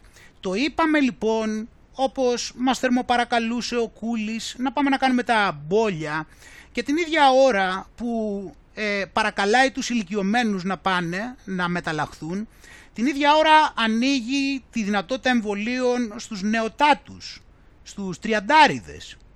Την ίδια ώρα που παρακαλάει τους ογδοντάριδες, τα ανοίγει στους τριαντάριδες. Άρα λοιπόν, όπως είπαμε, έχουμε πει, έχει καταργηθεί η σειρά. Ομοίως και εδώ. Γιατί; Γιατί πρέπει να μαζευτούν νούμερα. Όποιος θέλει να κάνει εμβόλιο θα μπορεί να πάει οποτεδήποτε θέλει. Άμεσα. Οπότε καταργούνται αυτές οι ψευτοσυρές προτεραιότητας που ήταν μόνο και μόνο για να νομίζεις ότι υπάρχει κάποιο είδους ζήτηση για αυτά και επειδή καταργούνται για τον πολύ απλό λόγο ότι θέλουν να μαζευτούν αριθμοί. Όσο πιο πολλοί μπορέσουν να πάνε, τόσο το καλύτερο. Αυτό είναι το κυριότερο με την ελπίδα να μπορέσουν να φτάσουν σε ένα σημείο στο οποίο θα λένε ότι έχουν ε, μεταλλαχθεί αρκετοί, οπότε όσοι δεν μεταλλαχθήκατε ακόμα θα πρέπει να μεταλλαχθείτε υποχρεωτικά γιατί δεν ακολουθείτε τις βουλές της κοινωνίας και το δρόμο της υγείας και της ασφάλειας της κοινωνίας. Οπότε λοιπόν, ε, εντάξει, έχουμε εδώ πέρα αυτά όπως είπαμε, γιατί σε, θα πρέπει να σταθμίσουν ποια δικαιώματα θα ανακτήσουν οι εμβολιασμένοι, αλλά και να εστιάσουμε, καλά, άμα ανακτήσουν τίποτα, αλλά και να εστιάσουμε στο τι θα σημαίνει αυτό για τον κίνδυνο μόλυνσης των μη εμβολιασμένων. Συνεχίζει δηλαδή, όλοι πουλάνε την ίδια τρέλα, έτσι. Δηλαδή την ώρα που είπαμε που τους λένε ότι το μεταφέρεις στον ιό, μάλιστα φτάσαμε σε σημείο να μας λένε ότι και δύο να κάνεις πάλι δεν φτάνει, θα πρέπει να κάνεις το τρίτο, για να μην μεταφέρεις τον ιό, κάθονται και μας λένε εδώ πέρα για το τι κίνδυνος μόλυνσης υπάρχει για τους μη εμβολιασμένους. Δηλαδή, εντάξει, βέβαια δεν χρειάζεται αυτό να το επαναλαμβάνουμε συνέχεια. Έτσι είναι το ένα από τα πολλά κομικά που απολαμβάνουμε αυτές τις μέρες, έτσι και από τον τρόπο που εκτίθενται. Έτσι, γιατί περί έκθεσης είναι. Τώρα τον εκτίθενται στους λογικούς. Εντάξει, τώρα σε κάποιον άλλον τώρα ο οποίος είπαμε ε, ακολουθεί αυτά που έλεγε εδώ Μπέζος, εντάξει δεν γίνεται να εκτεθεί κάποιος αυτόν, εντάξει προφανώς αυτόν, στα μάτια αυτού νου εκτίθεται αυτός ο οποίος ε, δεν παπαγαλίζει αυτά που διαβάζει σε site όπως τούτο εδώ. Ε, και τώρα πάμε να δούμε κάποια άλλα ενδιαφέροντα στοιχεία, έτσι, γιατί ο ιός, ξέρεις, ε, παρόλ, με όλα αυτά, έτσι, με αυτά και με αυτά, ενώ τον έχουν βρει σε τόσα εκατομμύρια τεστ, ε, δεν τον βρίσκουν συνέχεια. Πόσα είναι τα κρούσματα, ενώ αυτός ο ιός λοιπόν υπάρχει συνέχεια και κυκλοφορεί και θερίζει και κάνει και εμείς πρέπει να τον παλέψουμε πιο δυναμικά και από το ρόκι και όλα αυτά. Ο ιός απ' την άλλη έχει επικηρυχθεί παράλληλα φίλοι μου, είναι επικηρυγμένος, προσφέρονται 1,2 εκατομμύρια δολάρια στο να μπορέσει κάποιος να τον βρει επιτέλους. Κατάλαβες, είναι προφανώς σαν αυτούς τους μπιστολέρο έτσι της Άγριας Δύσης που ήταν πολύ γρήγορα μπιστόλια και ρίχνανε και δεν τους έβλεπες από πού ερχόταν η σφαίρα και είχαν εξαφανιστεί με αποτέλεσμα να είναι επικηρυγμένοι ληστές στην Άγρια Δύση. Έτσι είναι και αυτός ο ιός. Πυροβολάει πιο γρήγορα και από τον ίσκιο του και μετά δεν τον βλέπεις. Οπότε λοιπόν ε, λέει εδώ ότι ο Σάμουελ Λέκερτ, ε, ο Σάμουελ Λέκερτ ε, προσφέρει 1,2 εκατομμύρια ευρώ σε όποιον ε, δώσει ε, επιστημονική απόδειξη για την ύπαρξη του κοροϊδοϊού ε, και φυσικά με στοιχεία φυσικά καταγεγραμμένα τα οποία δείχνουν όλα τα βήματα για να βρουν αυτές τις αποδείξεις ύπαρξης του ιού. Εντάξει, και εδώ βλέπουμε και την εξήγηση ότι ζητάει για να θα, θα δοθεί η πληρωμή αυτή θα δοθεί σε όποιον έχει αποδείξει ότι έχει απομονώσει τον ιό σύμφωνα με τα δεδομένα του ΚΟΧ και μέχρι τώρα δεν έχει βρεθεί κανένας ε, να πάρει έτσι την αμοιβή η οποία προσφέρεται. Είναι ένα εκατομμύριο ευρώ, έτσι, 1,2 περίπου εκατομμύρια δολάρια ε, για τον επικηρυγμένο ιό. Οπότε λοιπόν, ενώ τα κρούσματα ε, είναι όπως είπαμε, είμαστε γεμάτοι με κρούσματα, ταυτόχρονα ο ιός είναι επικηρυγμένος. Εντάξει, ε, ζούμε ένα σύγχρονο ο καλός, ο κακός και ο άσχημος. Ε, εκτός από αυτό βέβαια παράλληλα αυτόν τον ιό που πληρώνουν για να τον βρούνε ταυτόχρονα για αυτόν τον ιό που δεν τον βρίσκουμε ούτε με ένα εκατομμύριο ε, ευρώ αμοιβή ε, αυτό εδώ το νοσοκομείο πληρώνει 60, ε, 600 δολάρια σε όποιους ε, κάνουν τον πόλη που θα τους προστατέψει από τον ιό που δεν μπορούμε να βρούμε.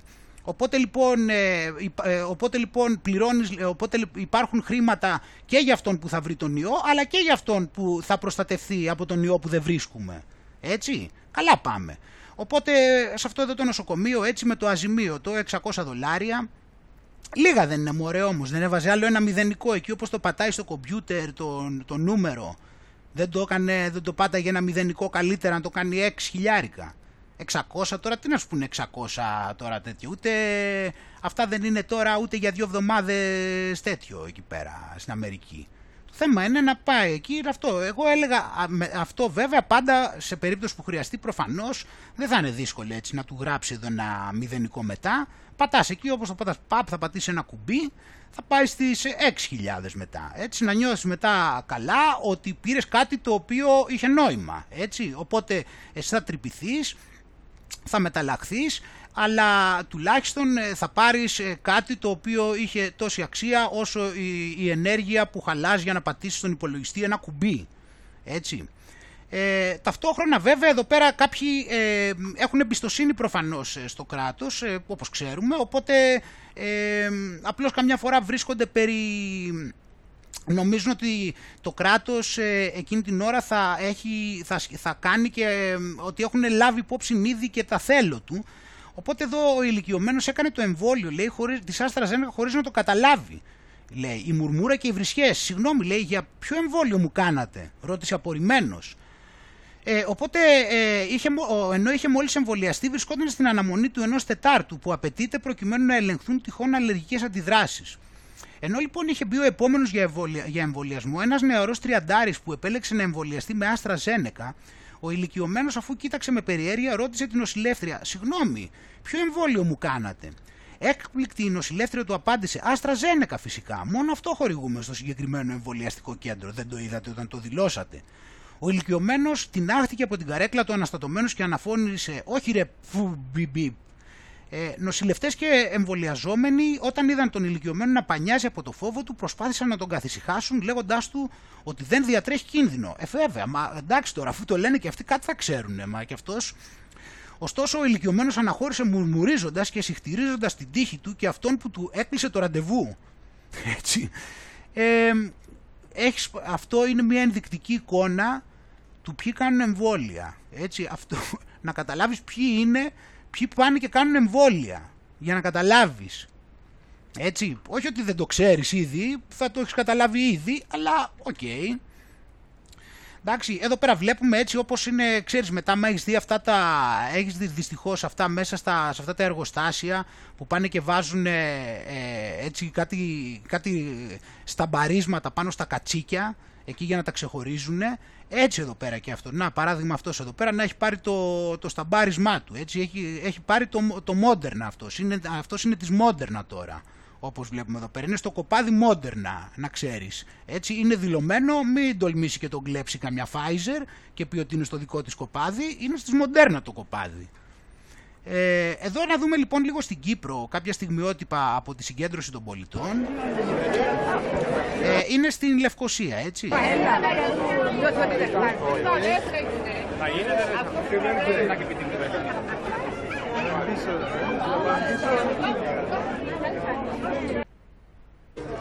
Venga, vela.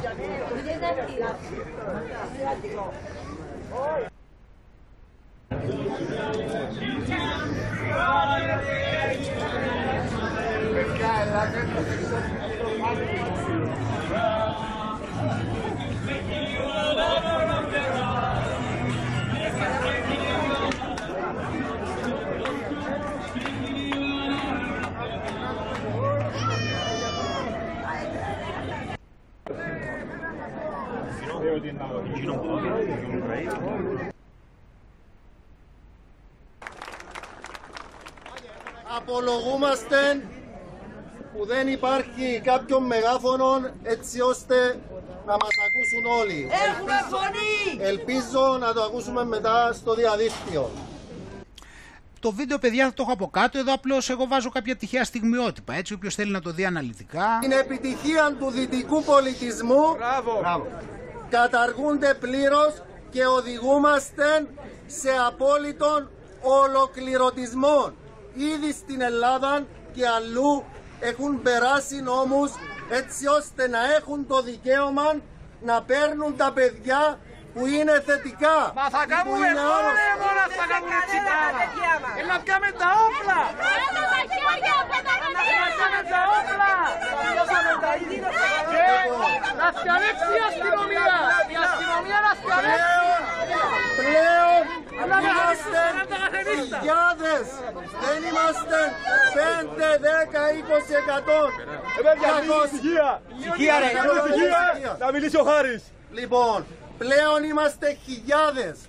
Και σήμερα είμαστε πολλοί, αλλά είμαστε πολλαπλάσιοι.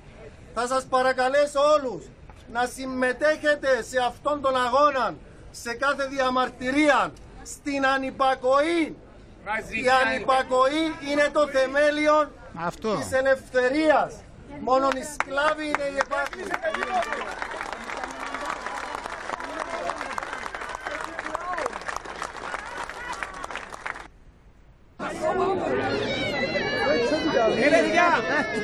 Δεν υπάρχει Κύπρος! Με τέτοιο ουρανό, τέτοιο καθαρό ουρανό, με τέτοιες συνθήκες, με τέτοια ζέστη, με τέτοιο ήλιο και, και δηλαδή πόσο πιο αντίχριστο μπορεί να είναι, πόσο πιο ανάποδο μπορεί να είναι η εντύπωση ότι κυκλοφορούν οι ιοί και ότι οι άνθρωποι πεθαίνουν. Εδώ πέρα επίσης, όπως είπαμε πριν, εδώ βλέπουμε ότι η κυρία Σακελαροπούλου κάτι πρέπει να, κάτι έχει γίνει μεταξύ άλλων, δηλαδή μετά από τα προβλήματα που είχαμε δει με τα βλέφαρά της ε, και, το, και την ανικανότητα να τα κρατήσει ανοιχτά, επίσης ε, το, τη δυσκολία να βρεθεί μπροστά σε οποιοδήποτε σταυρό, ε, επίσης μια άγνοια του δικαίου και του συντάγματος. Ε, μετά από όλα αυτά, επίσης βλέπουμε ότι έχει πρόβλημα και η μνήμη της και λέει ότι η πανδημία λέει υπήρξε σκληρή για την κοινωνία μας. Θρυνούμε ήδη πολλούς νεκρούς. Ε, πώς, δηλαδή, δε, μα, μα δεν, δε, δεν βλέπει δηλαδή τι, κάνει μια δήλωση δηλαδή χωρίς να βλέπει τα στοιχεία της Ελστάτ. Πού- Πού είναι δηλαδή αυτά, δεν το, δηλαδή α, αυτή, δηλαδή πού, το, πού τα έχει δει αυτά; Ψάχνω να δω δηλαδή, μήπως την κοροϊδέψανε, μπορεί να της δώσανε fake news. Μάλλον αυτό έγινε. Της δώσανε fake news και δεν την προστατέψανε. Είδες τι κάνουν τα fake news. Κυκλοφορούν fake news και εδώ η γυναίκα μοιάζεται τόσο πολύ και την κάνανε, τη, τη στενοχωρήσανε χωρίς λόγο. Δεν τρέπονται λιγάκι. Πάνε εκεί την τρομάξανε και πήγανε και της είπανε ότι η πανδημία ήταν σκληρή. Αυτοί, αυτοί, αυτοί με τα fake news πρέπει να σταματήσουν επιτέλους. Κάνανε την κοπέλα εδώ πέρα, αυτό εδώ το κορίτσι, το κάνανε εδώ πέρα να, να στενοχωριέται τόσο πολύ επειδή πήγανε και το είπανε, επειδή πήγανε και το εξαπατήσανε και του είπανε δήθεν ότι η πανδημία είναι σκληρή. Και αντί, εντάξει και αυτή τώρα, ε βέβαια και αυτή έχει και ευθύνη γιατί μπορούσε να κοιτάξει τα στοιχεία. Αλλά δεν τα κοίταξε και τους πίστεψε, μάλλον είχε εμπιστοσύνη σε αυτούς που της είπαν ότι η πανδημία υπήρξε σκληρή και τώρα τη ρίξανε στα πατώματα και να νομίζει ότι υπάρχουν και πολλοί νεκροί. Τι να πεις. Εμείς πάντως προσπαθούμε φίλοι μου να πούμε την αλήθεια πάντως εδώ. Εμείς τα έχουμε δείξει όλα τα στοιχεία και για πέρυσι και για τους πρώτους μήνες φέτος. Τώρα δυστυχώς ε, ενημερώνεται από ανθρώπους οι οποίοι δεν κοιτάνε στοιχεία. Τι να πω. Ε, επίσης εδώ πέρα έτσι όπως εδώ που έχουμε πάει έτσι να πάμε και λίγο σε αυτά να δούμε και τον, ε, και το Δαλάη Λάμα έτσι για όσους ενδιαφέρονται έτσι. Βλέπεις εδώ που μπήκε μέσα στο COVID Vaccine Center στην Dharamsala. Εκεί η Dharamsala είναι που μένει αυτός έτσι εκεί στην Ινδία.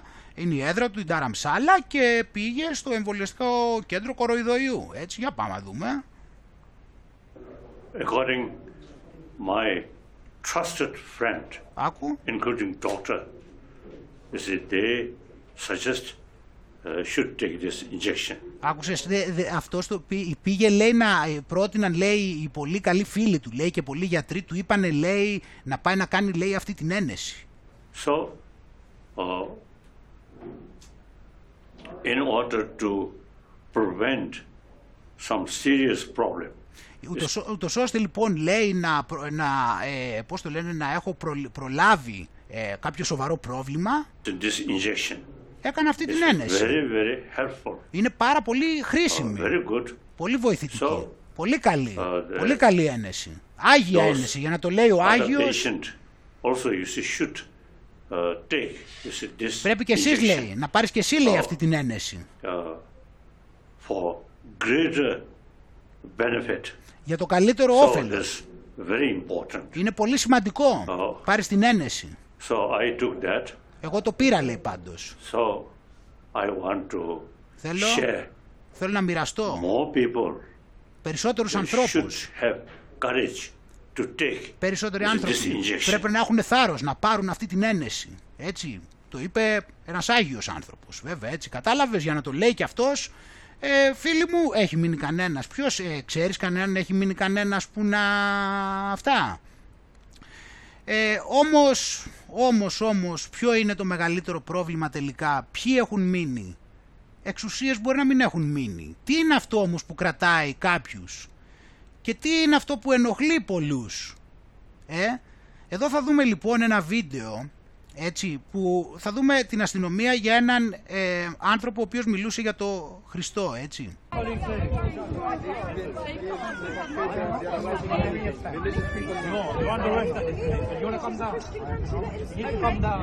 Πρέπει να κατεβείτε λέει κάτω. Κατεβείτε λέει κάτω.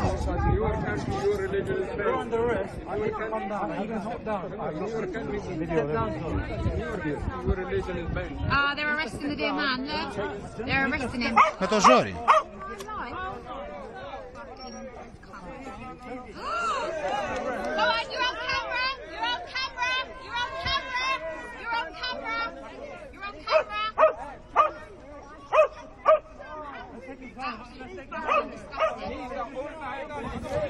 Βλέπεις, ο Χριστός είναι βλαβερός για την πανδημία όπως βλέπεις.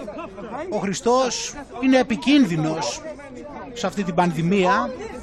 Κινδυνεύουμε από τον ιό όταν μιλάμε για το Χριστό. Ε, For a man preaching about Christianity, look how he's ripping it. Look how he's ripping it. Έτσι, για να μαθαίνουμε και γιατί προφανώς ε, αυτοί έχουν πάρει εντολές ε, από τους επιστήμονες ειδικούς. Και επίσης οι επιστήμονες ειδικοί προβληματίζονται πολύ γιατί κοίτα ποιοι τους δυσκολεύουν. Κοίτα ποιοι τους δυσκολεύουν. Εδώ τους λέει άσπρους ευαγγελιστές, αλλά εννοεί προφανώς, όπως το καταλαβαίνω, φυσικά εννοεί έτσι προφανώς καταλαβαίνουμε ότι και αυτοί οι άνθρωποι δεν είναι, ε, απέχουν σε σχέση με, το, με τη σχέση που έχουμε εμείς με τον Χριστό. Αυτή είναι η αλήθεια για τους περισσότερους, έτσι βάσει αυτών των ε, αιρέσεων που βρίσκονται, αλλά όπως και να έχει τελικά όμως αυτοί είναι οι οποίοι ε, είναι οι μοναδικοί που τελικά τους δημιουργούν πρόβλημα. Έτσι, αυτοί οι λευκοί χριστιανοί.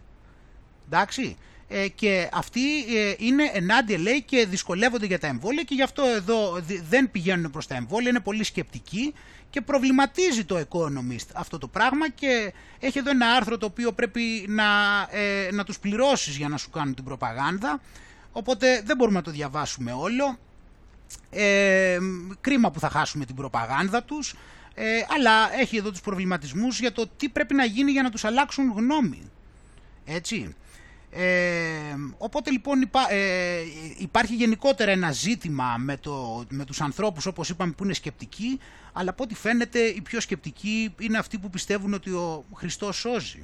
Έτσι. Όλος τυχαίως. Ε, γιατί ο Χριστός νίκησε το θάνατο. Φίλοι μου, βλέπουμε λοιπόν εδώ πέρα πώς διαγράφεται η κατάσταση. Και κλείνοντας, ε, ας πάρουμε και μία γεύση από Βρυξέλλες, έτσι, ας πάρουμε μία γεύση από ένα τραγούδι το οποίο το θυμάσαι και από κάποια προηγούμενη εκπομπή, το οποίο ε, το τραγουδούσαν οι άνθρωποι στον ε, Gare Nord, στο Παρίσι. Πάμε να δούμε τώρα μια μεγαλύτερη συγκέντρωση αλλά με το ίδιο άσμα στις Βρυξέλλες όμως αυτή τη φορά και πανερχόμαστε.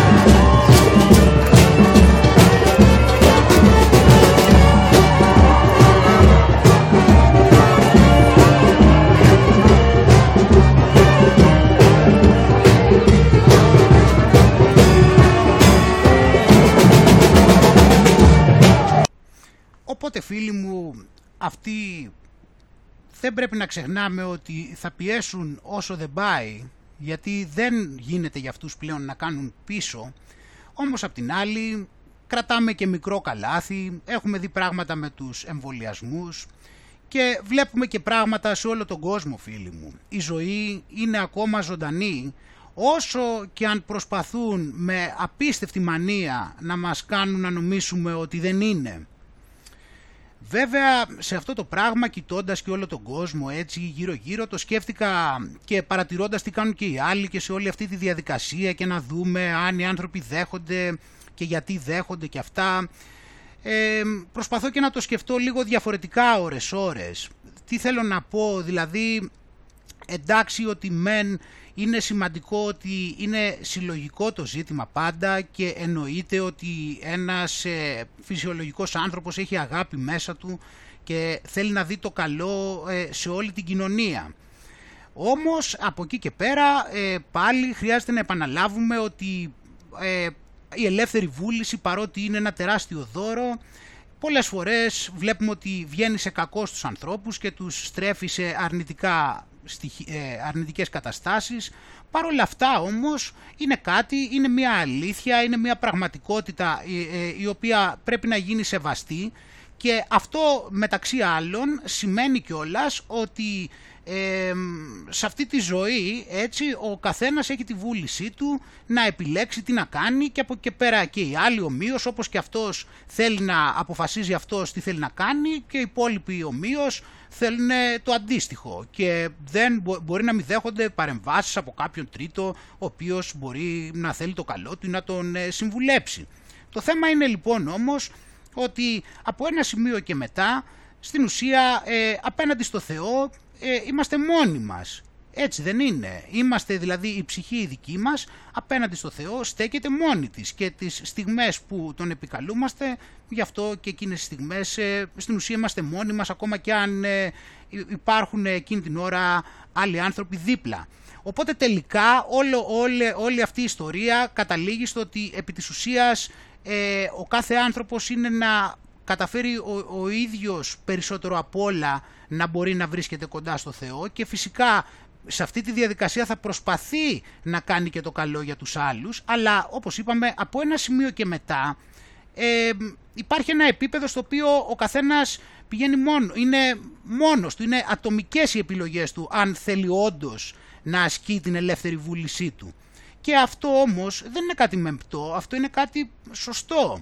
Και αν εμείς ξέρουμε ποιος είναι ο σωστός δρόμος, τότε ε, έχουμε κάνει κάτι πάρα πολύ σημαντικό. Αν εμείς δηλαδή μέσα μας έχουμε καταλάβει ποια είναι η πορεία που χρειάζεται να, να κινηθούμε, τότε έχουμε κάνει κάτι πάρα πάρα πολύ σημαντικό, ίσως και τα πάντα. Και στην τελική αυτό είναι και η πραγματική ελευθερία του ανθρώπου και από τη στιγμή που δεν είμαστε μόνο σώματα, έτσι δεν είναι. Είμαστε πνεύμα και από τη στιγμή που είμαστε και πνεύμα σημαίνει ότι είναι ελεύθερο. Δεν, δεν μπορεί από κάπου να πιαστεί. Οπότε αυτό γίνεται κιόλας. Όταν, ε, δηλαδή, ε, φτάσει, ε, όταν φτάνεις σε ένα σημείο που πιστεύεις ότι έχεις κάνει ό,τι καλύτερο μπορείς, φτάνεις και σε κάποια φάση εκεί πέρα που αν το σκεφτείς και το ψάξεις μέσα σου, ίσως παρατηρήσεις ότι εκεί που και οι σκέψεις σταματούν. Σταματούν οι προβληματισμοί, όλα λύνονται. Όταν δηλαδή έχεις τη σιγουριά ότι είσαι στο δρόμο το σωστό, ό,τι και αν κάνουν οι άλλοι δεν το σκέφτεσαι καν. Γιατί εσύ είσαι στο σημείο στο οποίο ξέρεις ότι έχεις κάνει ό,τι καλύτερο μπορείς και δεν μπορείς να κάνεις κάτι περισσότερο. Και απ' την άλλη εσύ έχεις τσεκάρει τον εαυτό σου ότι είναι σωστός. Όταν φτάσεις λοιπόν, όταν κάποια στιγμή φτάσεις σε αυτό το σημείο, τότε είναι που σταματάνε και οι σκέψεις και τα πράγματα γίνονται πολύ απλούστερα με κάποιο μαγικό τρόπο. Είναι ότι δεν υπάρχει κάτι άλλο να γίνει, οπότε με κάποιο ε,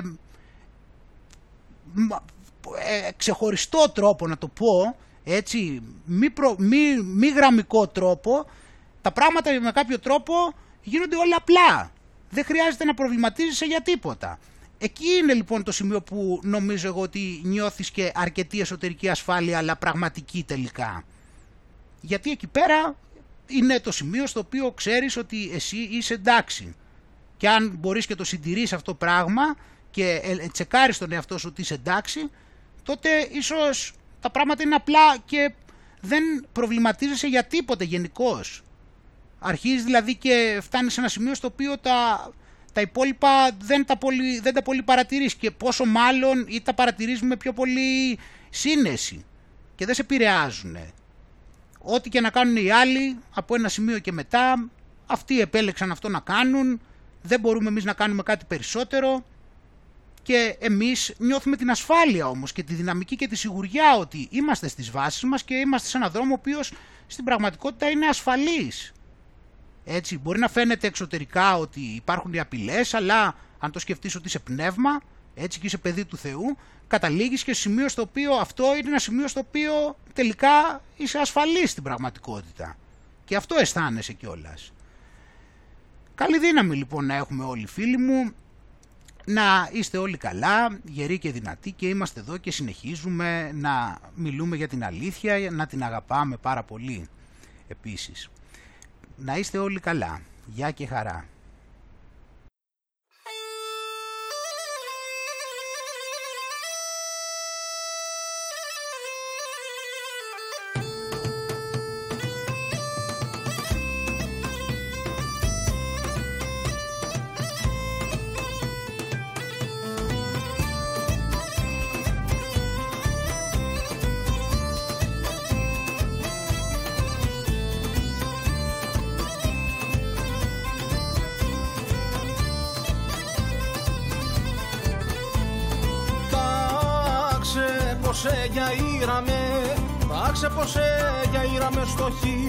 1500 Α, που είχε έτσι λευτεριάς Α, που είχε έτσι λευτεριάς η βλόγα πάλι σβήσει Που γονατίζα τζέλινες Που γονατίζα τζέλινες για του πάσα τα γρόσια.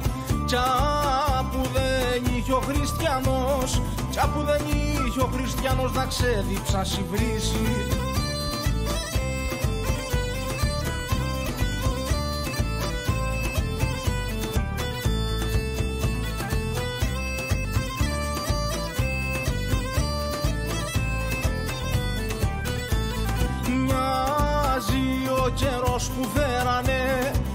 ο καιρός που φέρανε τα νέα από το παλάτι.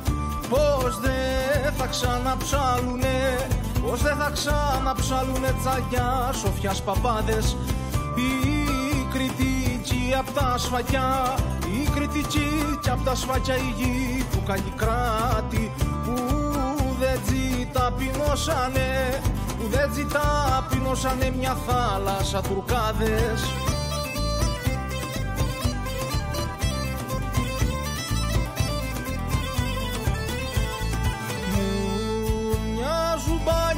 καιροί με έτσι σκλαβιά στις μέρες που δεν είχε νορμιός στην κοινωνία θέση κι ο πόλεμος που γίνεται δίχως σπαθιά και σφαίρες γύρευει από μέσα μας το έθνος να αφαιρέσει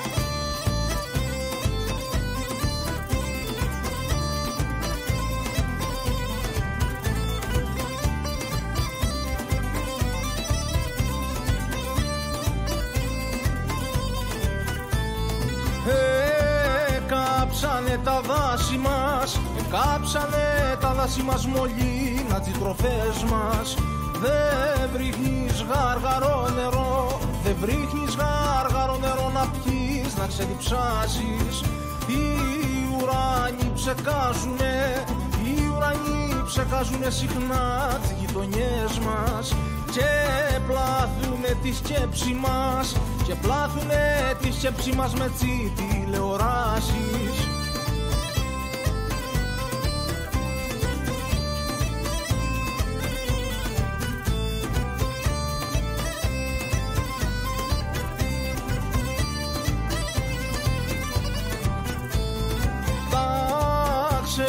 πως πάλι ζούμε ναι Τάξε πως πάλι ζούμε ναι στο 1500 Α, που δεν έβριχνε ο λαός Α, που δεν έβριχνε ο λαός χαμόγελο να βάλει. Μα εκείνοι που για χάρη σου Μα εκείνοι που για χάρη σου τους Έλληνες σταυρώσαν. Ξέχνουνε πως θα αναστασεις Ξεχνούνε πως θα αναστασεις το φως Θα ανάψεις πάλι